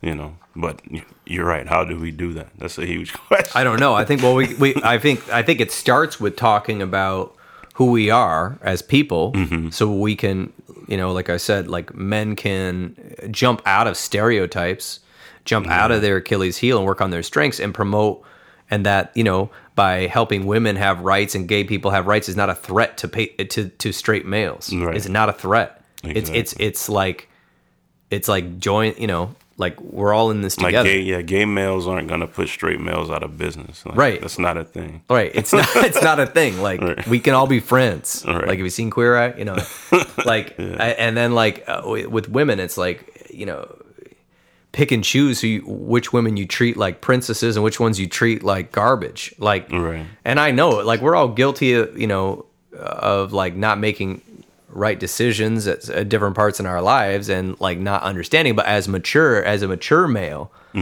like how do we how do we how do we become mature first of all and like what's our rite of passage how do we help other men like make good decisions instead of being like that group of males that's like yeah man like, you should to- make really bad decisions tonight that's a great you know like Right, right, right. it comes from the personal like what you're talking we're talking global but like Mm-hmm. it starts with how are we treating each other personally what are we encouraging what are we listening to what are we Right. what kind of books are we reading are we reading books that are going to make us all like angry like the male culture is under threat from feminism like what And It I- is. this- this is It- something I under threat? noticed in our culture. i don't think so i think that we need to evolve Right. I, I I've noticed this in our culture a lot. Um, I mean, I just I feel like it's some. It seems like everybody's just trying to be right There you go. versus versus learn from each other. You know, it's like Right. It's, it just seems like it's a total yeah, back why- and forth. Like I it's have either to like be right. you're right or i'm right wait what if we're both right Right, and we can both learn from each other Right. and like you've got something to teach me and i've got something to teach you Right. No one person knows it all. Like we have to learn what what are you experiencing?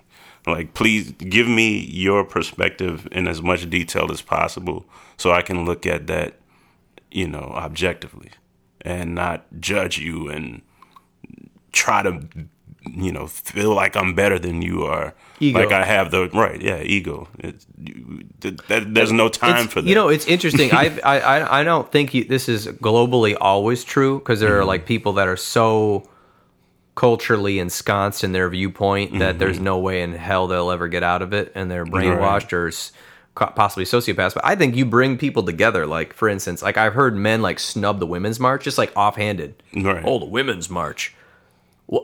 Wh- Why is that bad? Right. Like, Why- what is that is it- doing to you? Right. Like, You- how is that? A, you still how, have why not rights. have women empowerment? Okay, why don't we have male empowerment? Sure, let's do that. Like, let's empower young boys to be like males. But Mm-hmm. what I hear when I sometimes hear the male empowerment movement, when I hear the backlash of the women movement, it's like Mm-hmm.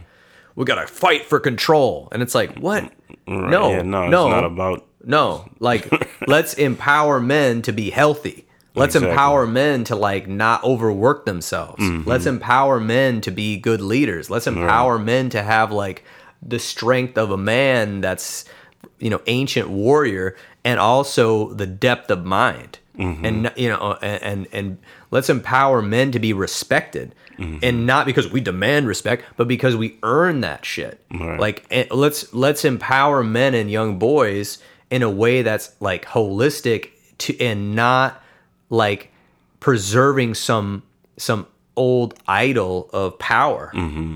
And that we share power and that if we earn power we earn it fair. Because if you think about it like there's this like big you know like i said like a backlash against the women's movement or whatever. It's like what like what are you tr- are you threatened because they could actually do something to the culture and change the culture slightly? But mm-hmm. they they just want equal rights.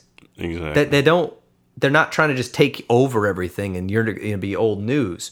But like mm-hmm. if there's fair competition let there be fair competition. Right.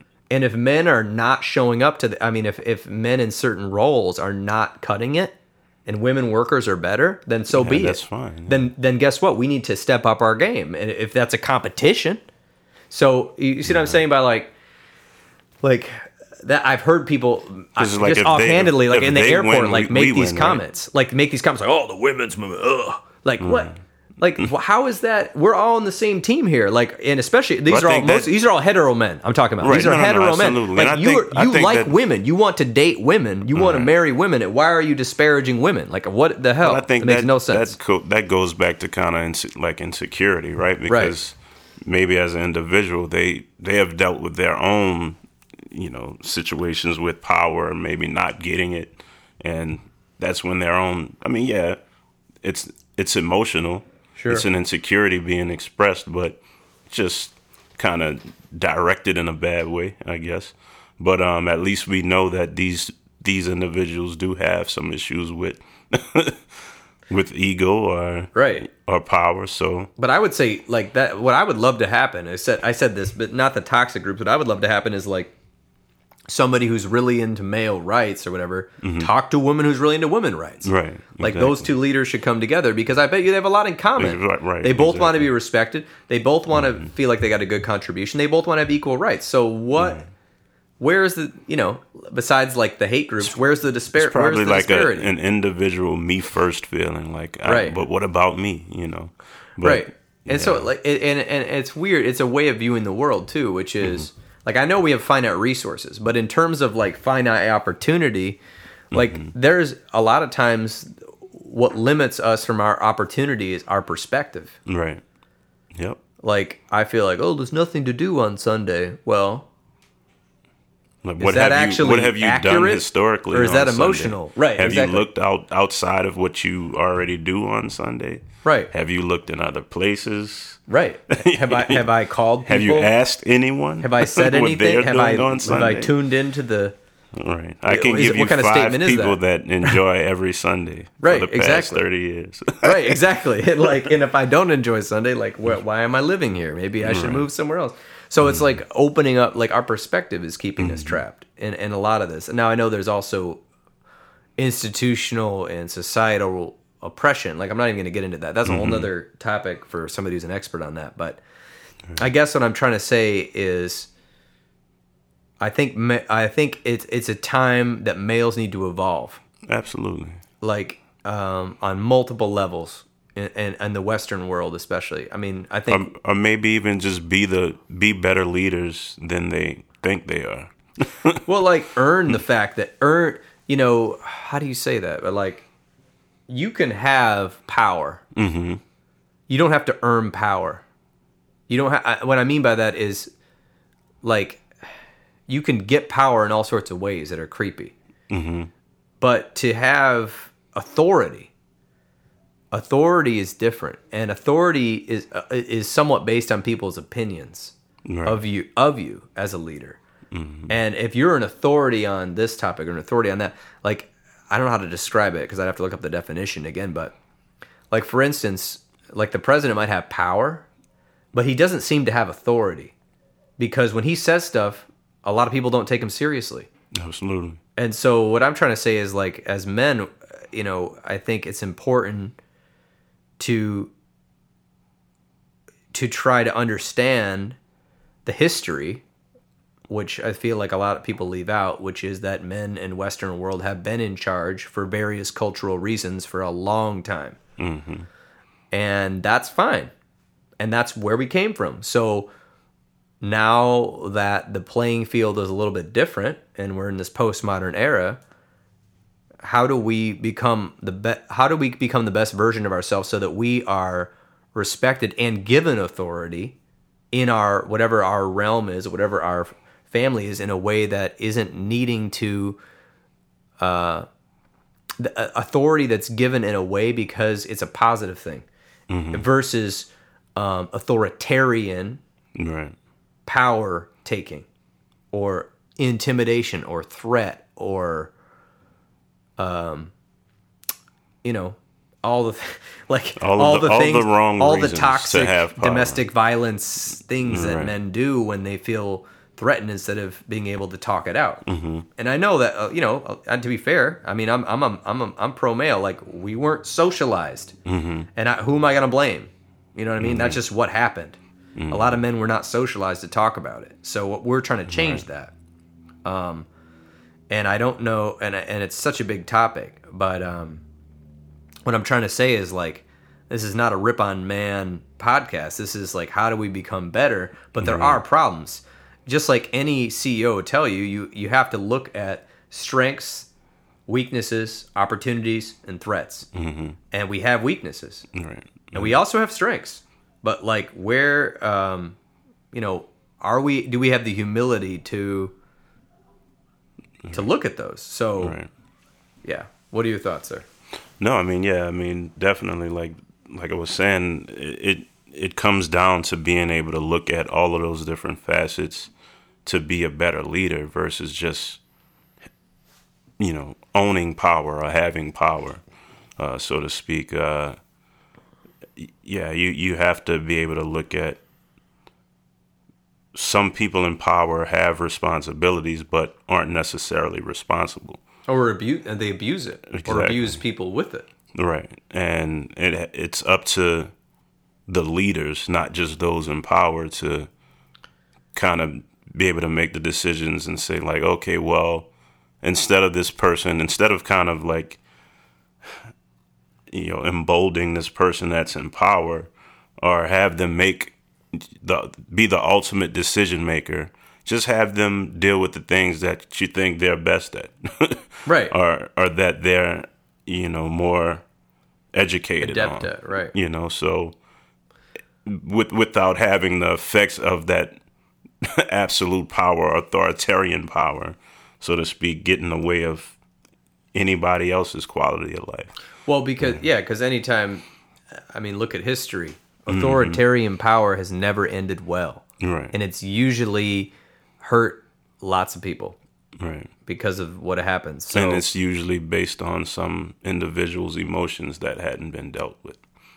nice. That is exactly where I was going, and that's actually the better summary than I was going to say. It is based on somebody's emotions that have not been dealt with, and Mm-hmm. whatever those are, like I'm special. Exactly. I, I should be number one. Why? Mm-hmm. I need this. I need to prove that I'm good. right. we could keep going on this forever. but like as so so it doesn't matter when you said leaders, you mean anybody. You don't mean just people in power. You mean like people that are willing to have the courage to speak. Right. Yeah. And So- and and also that have the courage to be like, okay, yes, this person is in power, but I don't necessarily want to take them out of power. Sure. But you know, hey, these are some things that can potentially be going in the wrong wrong direction that we have to pull back on. And when I say leaders, I mean those that are able to kind of decide to to temper the situation a little better and Sure. make sure that power doesn't get Well, absolute power Mis- corrupts right, absolutely, yeah. right? Is that right, what they say? right. So mm-hmm. and, and it's tough because you know, And when if- leaders, I'm not Yeah. just saying men right, or anyone, women, anyone. right, anyone who has any mm-hmm. sort of ability to lead. Right. And it's hard to lead because a good leader tells the truth. Exactly. and a good leader knows how much how much transparency to have and how much not to have and how mm-hmm. and how to di- and how to help people express themselves and feel heard and be able to also get things done Right. that are important and and has the ability to set aside their ego too. well the, exactly Mm-hmm. because no one people hardly respect um leaders who don't have an ego intact i mean there's certain people right. that worship that i call that hero worship Right. You know, there are people that worship he- people with unbridled egos, and they're attracted to that. And I don't know. Mm. Right. That's a psychological discussion we don't need to get yeah, into right now. But but I mean, it's very, yeah, it's very important based on what we're talking about. yeah, I mean, it's like that's a whole nother like Yeah. following people blindly, thinking that somebody Right. has an answer. I mean, this is just so basic. Like thinking, believing that somebody has an answer that you couldn't ever come to. Partly is naivete. Right. Is really is what it is, and partly I don't know. It's related to so many different factors of why people fall into that. It's also easy. You know, in the postmodern world, there's so much information, there's information overload. Mm-hmm. Right. So if somebody's going to talk to you simply and say, well, this is the way it is because of this, Mm-hmm. that actually sounds pretty good. But that's actually not at all. It- it say, the they can say it with as much authority as they want to. Sure, but well, it's- that- because that, doesn't make the true. truth is gray usually, Right. and what that means is that you know even look at scientific studies. We were talking about research papers earlier that we were reading, uh, Mm-hmm. psychology research papers and some other research papers you were talking about from science and how like you read the abstract and you're like, oh, this is so interesting, and then when you get into it, like even if it proves the finding with the double blind study. There's so much nuance, Mm-hmm. and it's so all over the place that it's kind of like, well, if you look at it this way, you know with this psychological study this could be the way it is and then may and but it proved this but it didn't prove and it's like yeah there are definitive answers that's how science has moved along but it took like how many studies to prove Right, right. to prove that point so so in the world, it's it does depend on your, uh, you know, and especially in social matters, it does depend a little bit on your perspective and where. But it also so like when you get a leader who speaks simply to people and and isn't considering other groups, it sounds appealing to people that are stressed out, Right. who just want something simple and who want an easy picture of the world. exactly. And I think I think that the world can we can simplify things. I know that's a whole nother topic, but I think that it takes courage to be able to see that the answers are not simple. no, not at all. So even if you try to go do something good, like you and I try to do something good in our community, um, you know, I'm like, oh, we should feed all these people.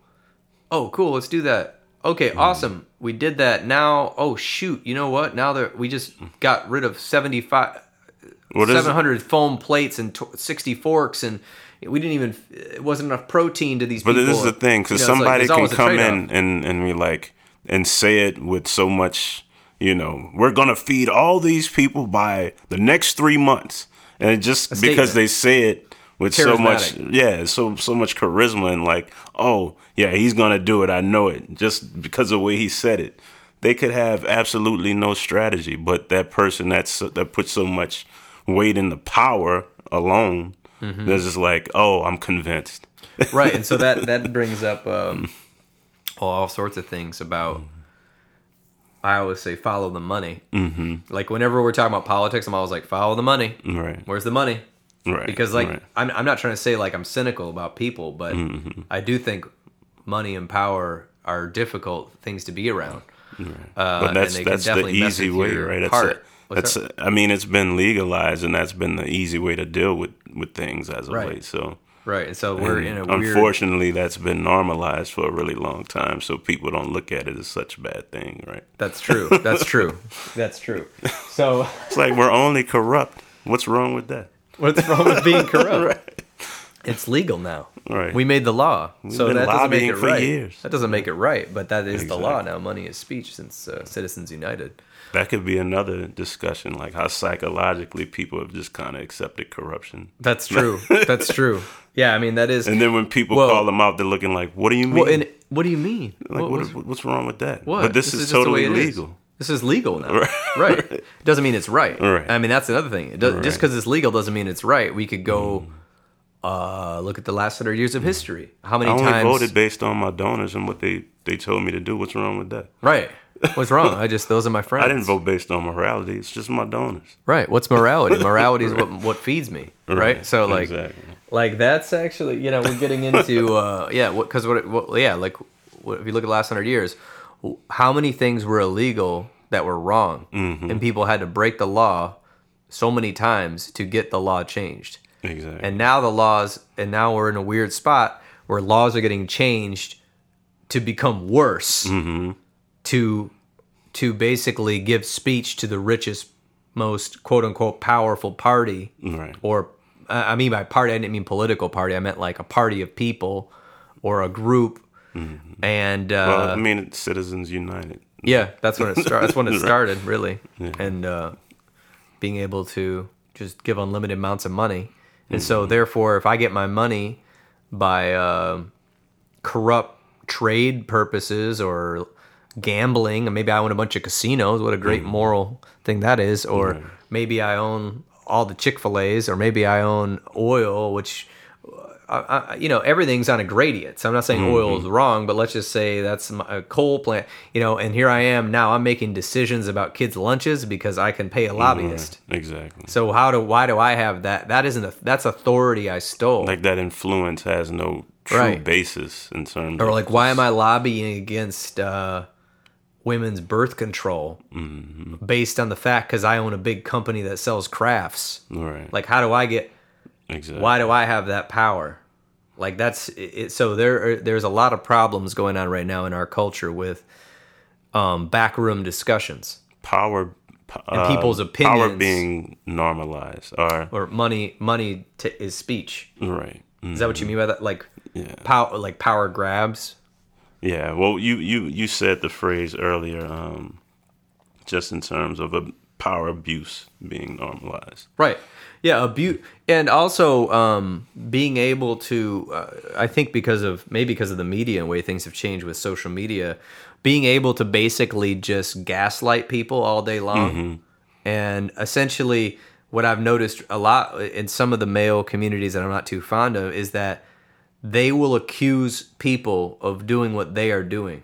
Right. And if you mm-hmm. accuse people and start a big ruckus of accusing and like kind of a mudslinging contest, the media will focus on that. Meanwhile, that's actually what you are doing mm-hmm. to people, but the other side of the group is not calling you out because they're more a little bit more civil. I don't know. Right. Yeah. And so it's like there's some there's some power and abuse stuff coming down uh and especially a lot on the male side. It's happening on the women's side too. I know we're not talking about that, but with males in our culture using um, a lot of really dark shadow sides of psychology, which is gaslighting people, um, using tricky arguments, um, lying, cheating right. Um, saying one thing, doing another. I mean, and so we are in need of of positive real, male role models at this time in Western culture, big time. Mm-hmm. We can't just keep looking back. I mean, you know, we have Dr. Martin Luther King. We're looking, you know, every year we have the holiday that we got in the U.S. But that, but I was thinking about that the other day. Wasn't he assassinated in like 68, 65, 65? 65. So if you think about that, that's a long time ago Right. that's like 50 some 60 years ago so it's like we like i'm glad he's still there but like we need mm. somebody new like Right. where's our current person Right. You know what I'm saying? Or persons. or persons yeah where mm-hmm. where are the male leaders and mm-hmm. examples that mm-hmm. we can draw from Yeah. like it seems like they're Yeah, yeah, Few and far between. scarce. I mean, but even even I mean, there are a few. I just feel like, I mean, you can go back to charisma, um, which plays a few a, a huge role in in terms of our culture. So it's it won't be until that person with the charisma and those qualities comes along that that we'll look at them and kind of put them on that pedestal. You know, right and i mean i don't even want to put them on a pedestal i just want to give them a freaking megaphone Right. Yeah. and a, and a youtube channel Mm-hmm. and like i don't know whatever else Yeah. All right. Yeah. At least they, I- I they mean- won't be that iconic person that we can learn from. And, and I think if the and here's the weird part, the the combination of charisma is needed, but I think if they come along now, they're going to be a lot more humble mm-hmm. and and and, un, and more. But do we really appreciate evolved. humble though? I don't. That's the thing. No, I don't know. I don't really see that on television. Yeah. Do you see it on television? I mean, I don't. I don't. I don't see people like, "Hey, this guy doesn't say much, but look at him, he's awesome." Like, I don't, right.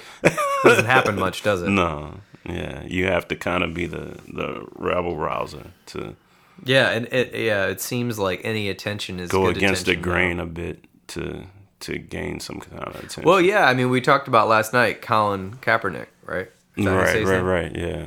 and uh, how he just won that lawsuit because he basically proved what collusion with the, NFL. Right, against him not being able to get a job because he knelt down, which I thought was kind of chill Right? yeah, yeah. and not divisive. Like, Like he was trying to draw attention to an issue. right, and the narrative got mixed. He, hey, look at this verse of the the national anthem. Right.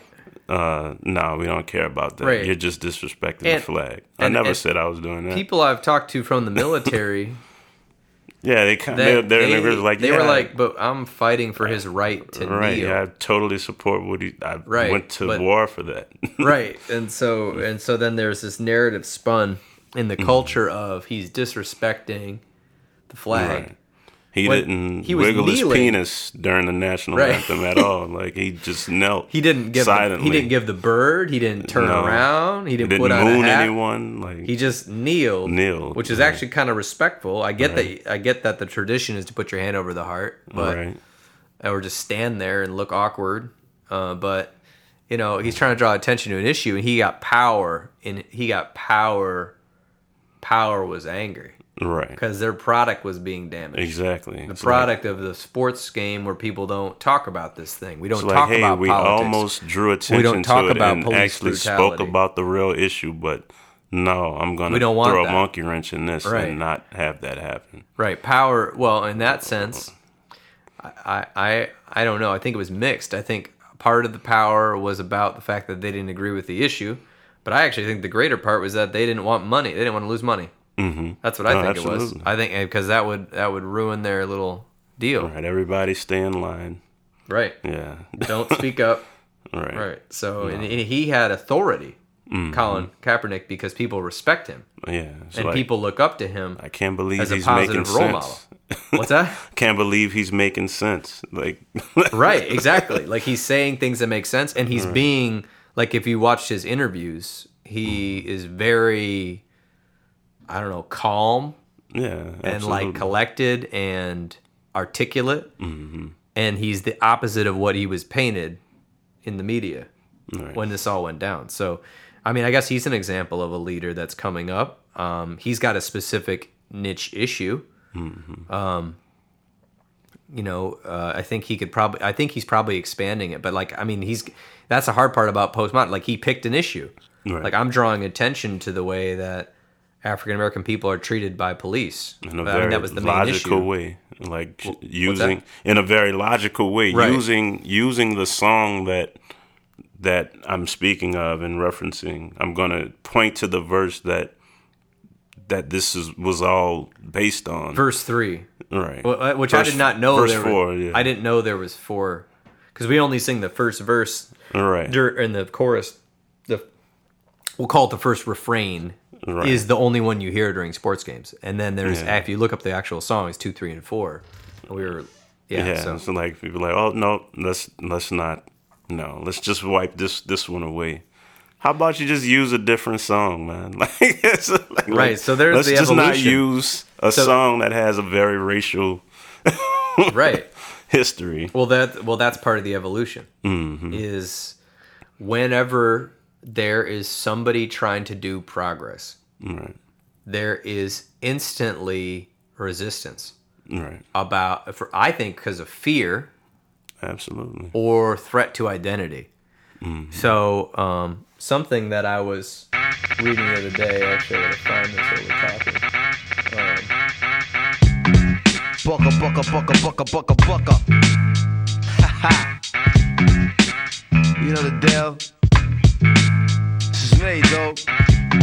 Beats by Supremo for all of my people, Negroes and Latinos, and even the gringos. Yo, check it. One for Charlie Hustle, two for Steady Rock, three for the fourth coming live, future shock. It's five dimensions, six senses, seven firmaments of heaven and hell, eight million stories to tell. Nine planets faithfully keep an orbit with the probable temp. The universe expands length. The body of my text possess extra strength. Power lifted, powerless, up out of this and inferno. My ink so hot it burned through the journal. I'm blacker than midnight on Broadway and Myrtle. Hip hop past all your tall social hurdles like the nationwide progress prison industry complex. Working class poor better keep your alarm set. Streets too loud to ever hear freedom ring. Say evacuate your sleep. It's dangerous to dream, but your chain cats get they back. You dead now. Killing fields need blood to graze the cash cow. It's a numbers game, but shit don't add up somehow. Like I got 16 to 32 bars to rock it, but only 15% of profits. Ever seen my pockets like 69 billion in the last 20 years spent on national defense, but folks still live fear like nearly half of America's largest cities is one quarter black. That's why they gave Ricky Ross all the crack. 16 ounces to a pound, 20 more to a key. A five minute sentence here and then you no longer free. 40% of Americans own a cell phone so they can hear everything that you say when you ain't home. I guess Michael Jackson was right. You are not alone. Rock your hard hat black as you in the terror dome. Full of hard niggas, large niggas, dice tumblers. Young teens in prison greens placing life numbers. Crack mothers, crack babies, and AIDS patients. Young bloods can't spell, but they can rock you a PlayStation. New math is whipping motherfuckers' ass. You wanna know how to rhyme? You better learn how to add. It's mathematics. Mighty Mos Def. It's simple mathematics. Check it out. I'll revolve around science. What are we talking about here? Mighty Mos Def. It's simple mathematics. Check it out. I'll revolve around science. What are we talking about here?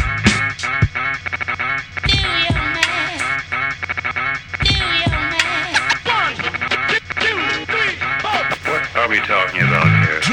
It's one universal law, but two sides to every story. Three strikes and you bitten for life. Mandatory. Four MCs murdered in the last four years. I ain't trying to be the fifth when the millennium is here. Yo, it's six million ways to die from the seven deadly thrills. Eight year olds getting found with nine mils. It's 10 p.m. where your C's at. What's the deal? They on the hill pumping krills to keep their bellies filled. Lighting the ass with heavy steel. Sights on the pretty shit in life. Young soldiers trying to earn their next stripe. When the average minimum wage is 515, you best believe you gotta find a new grind to get cream. The white unemployment rate is nearly more than triple for black. So frontliners got their gun in your back. Bubble and crack, jewel theft and robbery to combat poverty and end up in the global jail economy. Stiffer stipulations attached to each sentence. Budget cutbacks but increased police presence. And even if you get out of prison, still living, join the other 5 million under state supervision. This is business. No faces, just lines and statistics from your phone, your zip code, the SSI digits. The system break man, channeling women in the figures. Two columns for who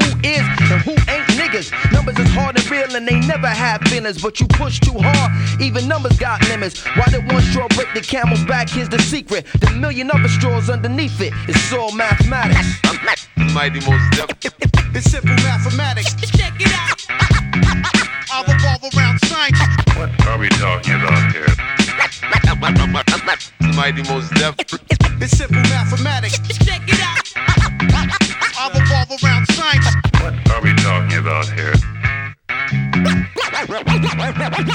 Mathematics. Mathematics. Mathematics. was it? I'll look it up. But anyway, yeah. So so we'll talk more about that. But like you know, it's just like when good ideas come out, there's always resistance, and that's a hard thing for a person. Um, you know, who's come up with an idea. You come up with an idea, and you're all excited about it. You want to share with people, and then like all of a sudden, there's all this, all this resistance. Yeah. Um, what are your thoughts about that?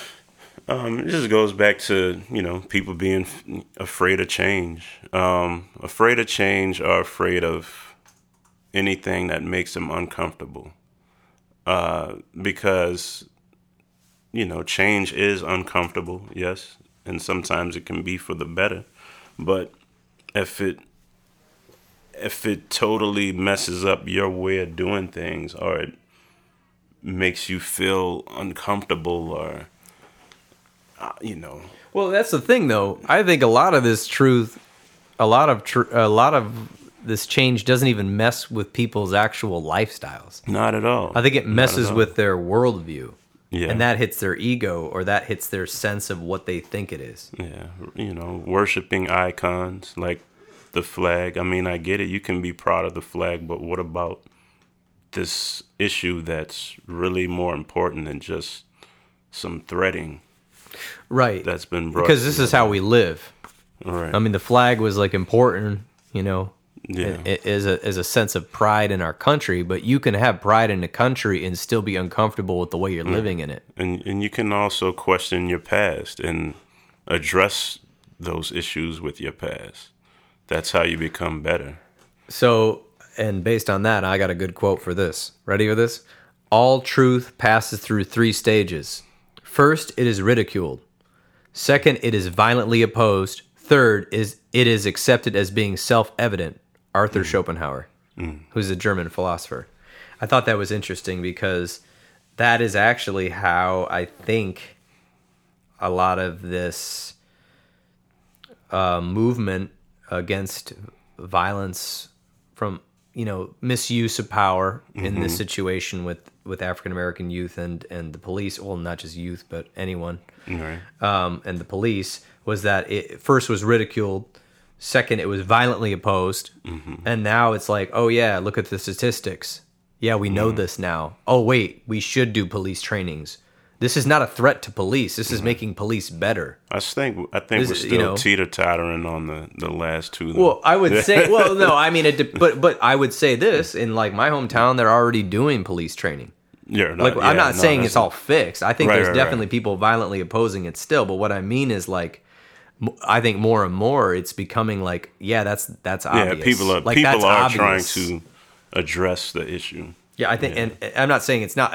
It's all better Right. now. Thank. You. Here we go. No, no, it's not what I'm saying. But Mm. I'm I'm saying that I think people are like as it stays, it's becoming like people are realizing this is not a threat to police. Right. this is a this is this is an It's a opportunity. call, a call for you guys to do better. It's an Like, opportunity, right? And Mm. it's an opportunity to collaborate with community organizations. It's a, it's an opportunity for people to get involved in like I don't know, like neighborhood associations. Yeah, I would say it's good. and all it's sorts of kind of good for like law enforcement to know the people that's in their neighborhood. Like it makes everybody more comfortable. Right, exactly. You know, Like I used to watch Leave It to Beaver, and like he used to talk Right. to the, the the neighborhood cop all the time, man. Like used to give them rides Well, sometimes, right, and- and- and even when they got in trouble, like I think I think I think Not we just shoot 'em. Not to project totally, but I think we can call out a culprit. Mm-hmm. That one of the culprits I think is black and white thinking, binary thinking. Mm-hmm. Right. Mm-hmm. It's either this or it's that. It's either this or it's that. No, it's both. right. Oh, propaganda. i- if if a policeman of was violent, you know, uh, I can't accept that because that means all police are bad. Who said that? Right. No one said that. No. They said this this should not happen. Right. Mm-hmm. So we need to make sure this doesn't happen. Okay. Does that mean all police are bad? No, absolutely no, not. no. It means actually most police are probably doing a pretty good job, but we need Right. to improve things in certain neighborhoods and in certain situations.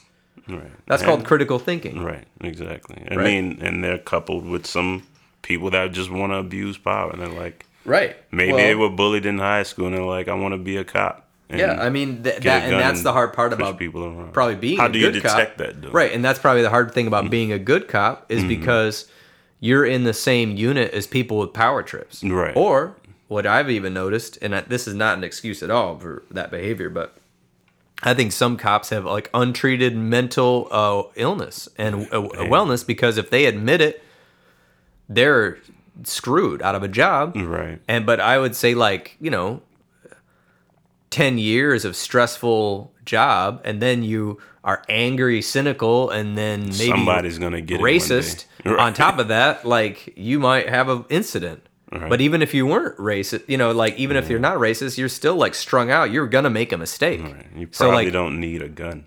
right right so like how are we treating the mental welfare of police are they treating that are mm-hmm. are are our departments working on making sure that they aren't overworking and overstressed and they got a gun right. should we be working on their mental wellness and teaching them culturally appropriate stuff mm-hmm. you know what i'm saying because otherwise like even a good well-meaning cop may not do exactly what some of those cops did because that was I, I thought pretty egregious but Right. but like they're gonna make a mistake they're gonna be doing something stupid just because of the way Yeah. our systems work. So so this Un- is undealt with em- emotions again. undealt with emotions, right? And, and also just looking at things instead of it being a threat. Why isn't this opportunity? Mm-hmm. Why isn't this an opportunity? And like with with the with the Me Too thing, I was thinking about that too, because I think I can't remember who the first one that happened to was it Cosby or something. I don't remember who it was. yeah, I don't know But who was first. I don't remember, but all truth passes through st- three stages. People were like, "No way, this couldn't be true." Right. Not them, right? And then people are like, "No, that's bullshit." The people are just coming out of the woodwork, right? Mm-hmm. And then people are like, "Yeah, that's true."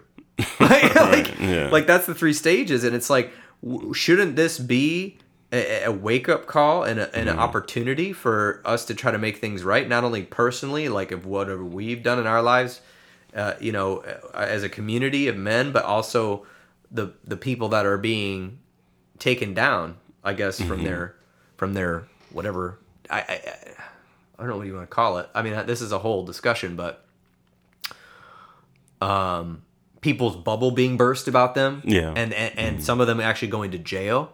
Right. Like, couldn't that be a wake up call for them to influence people to do the right thing yeah. instead of make excuses? Right, no, right, and and spend tons of money to just get them their names cleared. Like, yeah, just yeah, try to develop something to get educate people on how not to have this happen again. Yeah. Like, so, I mean, I'm hoping that instead of a pissing contest of who's right and wrong mm-hmm. with all these issues we've been talking about, how can we, as men, I guess we can only do our part. And that's where we're doing this podcast, maybe to hopefully inspire some men and whoever out there to think about when when we get defensive, what are we doing? We're shutting down. We're shutting down the conversation. Yeah, So, how can we work on standing up, deal with our emotions, own them, and try to try when we come out of our funk or whatever you want to call it, try to take things that aren't going well or things in our community or interactions with other males and make them into an opportunity Mm-hmm. for change not only for ourselves but for others and that's why i say it starts with the human it starts with us it starts Right. with our relationships with our more, our more male of an friends. opportunity for education versus just justice. Right, exactly. It- And it starts with us because if we're healthier, um, hopefully we can get involved in an organization Mm-hmm.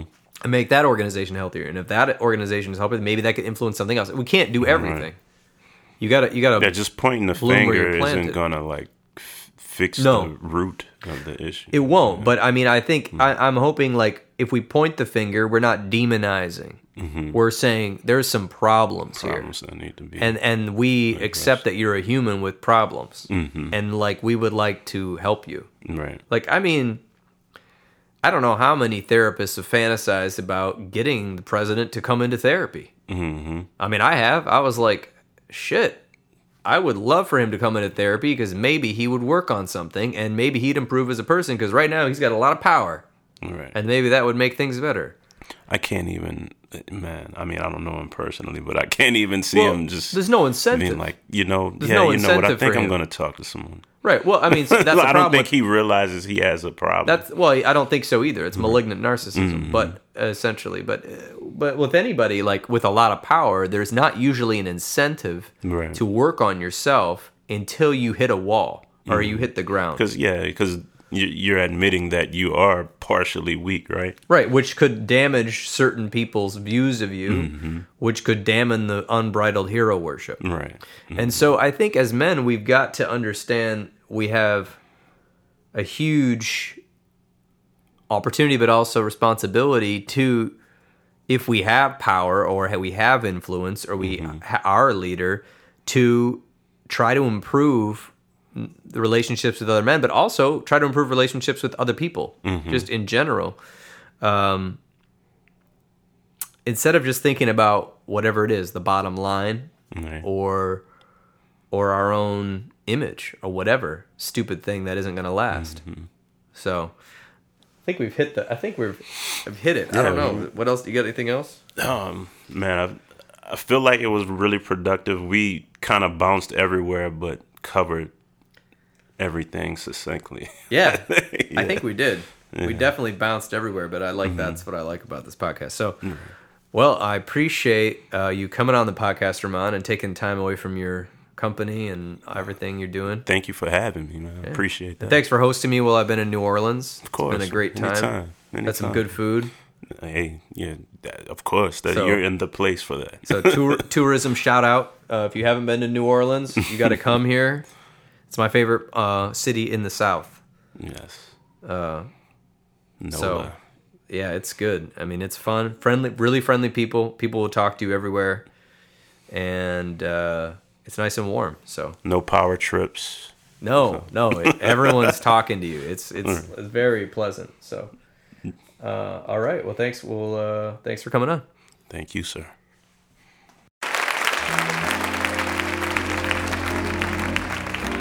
From the town to the nation, we'd like to do a song for you about the larger picture. There's only one season lately. There used to be an agreement between the seasons that they would all come and stay for three months and then go to wherever seasons go when they're not where we are. Lately, there has been no spring, no summer, and no fall. Politically and philosophically and psychologically, there has only been the season of ice. It is a season of frozen dreams and frozen nightmares, a scene of frozen progress and frozen ideas, frozen aspirations and inspirations. They call the season winter. We call the song Winter in America.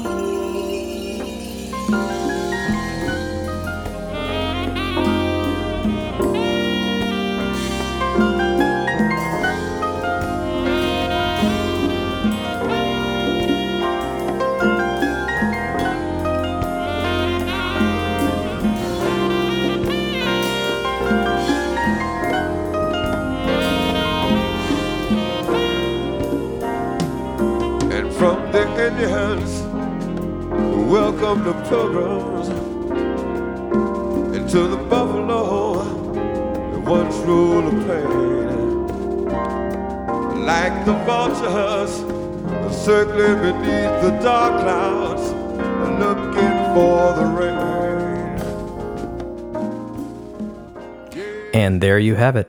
This has been Paul Krauss of The Intentional Clinician.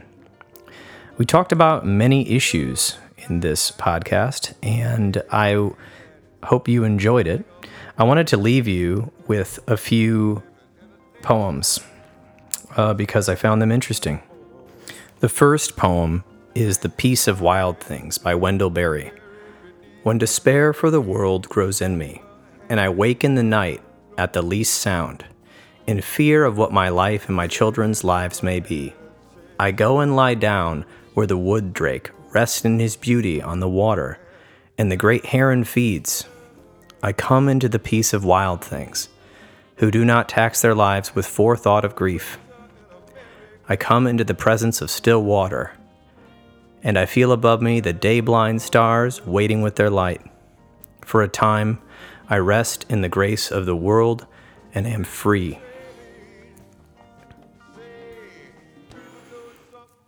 Another poem, Champion the Enemy's Need by Kim Stafford. Ask about your enemy's wounds and scars. Seek his hidden cause of trouble. Feed your enemy's children. Learn their word for home. Repair their well. Learn their sorrow's history. Trace their lineage of the good. Ask them for a song. Make tea. Break bread.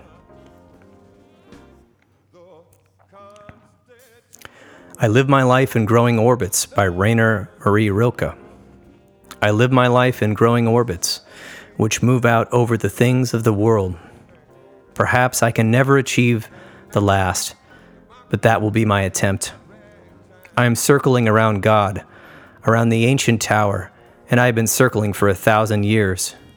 And I still don't know if I'm a falcon, or a storm, or a great song. And now, one of my personal favorites. Face It, You're Happy by Japanese Zen poet that I can't pronounce his name, who lived from 1394 to 1481. This was a poem that was read at James Hillman's 70th birthday. Face it, you're happy. Long life through the wild pines, want it too. Passion's red thread is infinite like the earth's, always under me. Now I'm 70, still alive, looking up every night, snapping my fingers at time and at the promise of love. Listen, I want to give you something, but what would help? Self, other, right, wrong, wasting your life arguing with it. Face it, you're happy. Really, you're happy. Don't worry, please. How many times do I have to tell you? There's no way not to be who you are and where. And that last line again. There's no way not to be who you are and where. And really, that's my send off message to you. We brought up so many things that are out of our control today in this episode, but there is something you can do in your local community. I don't know if it's growing a garden or uh, reading a book to an old person over the phone right now because of coronavirus quarantine, or thinking about how you're going to be different or live different. But we've got to act. If we want things to change, we have to act. If you have been enjoying the Intentional Clinician podcast, please share it with somebody you know that might also enjoy it. And what I would really love is if you went onto iTunes and gave this podcast a rating. If you are looking for an EMDRIA consultant, I, Paul Krauss, am now in the EMDRIA consultant and training program and can provide 15 of 20 hours needed to become EMDRIA certified. I'm starting my groups. Looks like they're going to be on Thursdays. Right now, they're going to be online. For details, check out counselingsupervisorgr.com or healthforlifegr.com. The Michigan Mental Health Counselors Association, if you're in Michigan or any other state's counseling association, is working to acc- increase the availability of quality mental health services statewide, increasing education, promoting best practices, and working to keep licensed professional counselors and other professionals accessible by the public. So please consider donating to help this cause or get involved. The recording you just listened to consists of the personal opinions of Paul Krauss, and while these are based upon literature he has read and his experience in the field, they should not be viewed as the definitive opinion on any subject. Listening to this podcast is not a substitute for treatment. If you are in a crisis, please dial 911 or the National Suicide Prevention Line at 1 800 273 8255. If you are in need of counseling, do not hesitate to make an appointment with a local counselor in your area. You can also make an appointment with the excellent clinicians at Grand in the Grand Rapids area, at Health for Life Grand Rapids, or the Trauma Informed Counseling Center of Grand Rapids. Great new fact um, due to the telehealth regulations changing. If you are in the state of Michigan and you are not near a counselor and also don't want to visit them due to the quarantine, you can now see our clinicians at healthforlifegr.com online. And insurance is reimbursing for it. And I'm talking about every private insurance and Medicaid. And also, we have reduced cash rates if you're in a difficult spot. You can also give us a call Monday through Thursday, 9 to 5 at 616 200 4433. That's 616 200 4433. And our um, excellent staff is standing by from their homes right now and answering calls. Again, www.healthforlifegr.com is the website if you want to know more. This has been Paul Krauss. Thanks for listening. People say to me, Gil, we cannot find your records. I say, go to your record store. Go down to the left. Take a turn. Go to the right. Look on the bottom shelf. You will find a box called miscellaneous. We are miscellaneous. We did not mean to be miscellaneous. Somehow it happened. Otherwise, you go in the record store, you go to the right, you go down to the back, you look in a box called jazz. J A Z Z. I said, This is very good. We are jazz. Then I looked up jazz in the dictionary, and it means miscellaneous. We were not happy. We decided to bring the music to you, to let you decide. What kind of music do we play? The question is called Is That Jazz? This is for promotional use only, man. Yeah. Rawkus Records. Well, Lord, Yeah. we sell crack to our own out the back of our homes. We smell the musk of the dusk and the crack of the dawn. We go through episodes too, like Attack of the Clones. What till we break a back and you hear the crack of the bone to get by, just to get by, just to get by, just to get by. We commute to computer spirits stay mute while your ego spread rumors. We survivalists turn to consumers, just to get by, uh. just to get by, just to get by, just to get by. You ask me why gotta live in the trailer, cause like a sailor, I paint a picture with the pen like Norman Mailer. Me and Wella raised three daughters all by herself with no help. I think about the struggle and I find the strength in myself. These words melt in my mouth, they hot like the jail cell in the south. Before my nigga core bailed me out. To get by, just to get by, just to get by, just to get by. Do it die like best style. See the red sky out the window of the red eye. Let the lead fly. Some G-rap shit, living the lead die. Morning, I woke up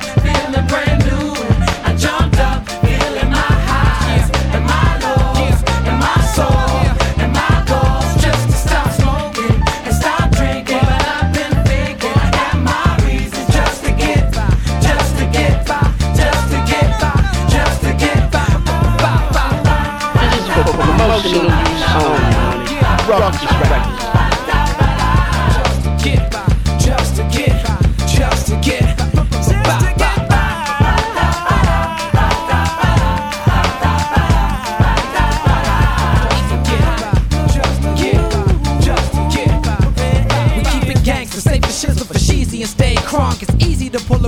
Smoke trees and we stay drunk. Yo, activism attacking the system. The blacks and Latins in prison. Numbers have risen, they victims lacking the vision. Shit, and all they got is rapping to listen to. I let them know we missing you. Your love is unconditional. Even when the condition is critical, when the living is miserable, your position is pivotal. I ain't bullshitting you now. Why would I lie? Just to get by, just to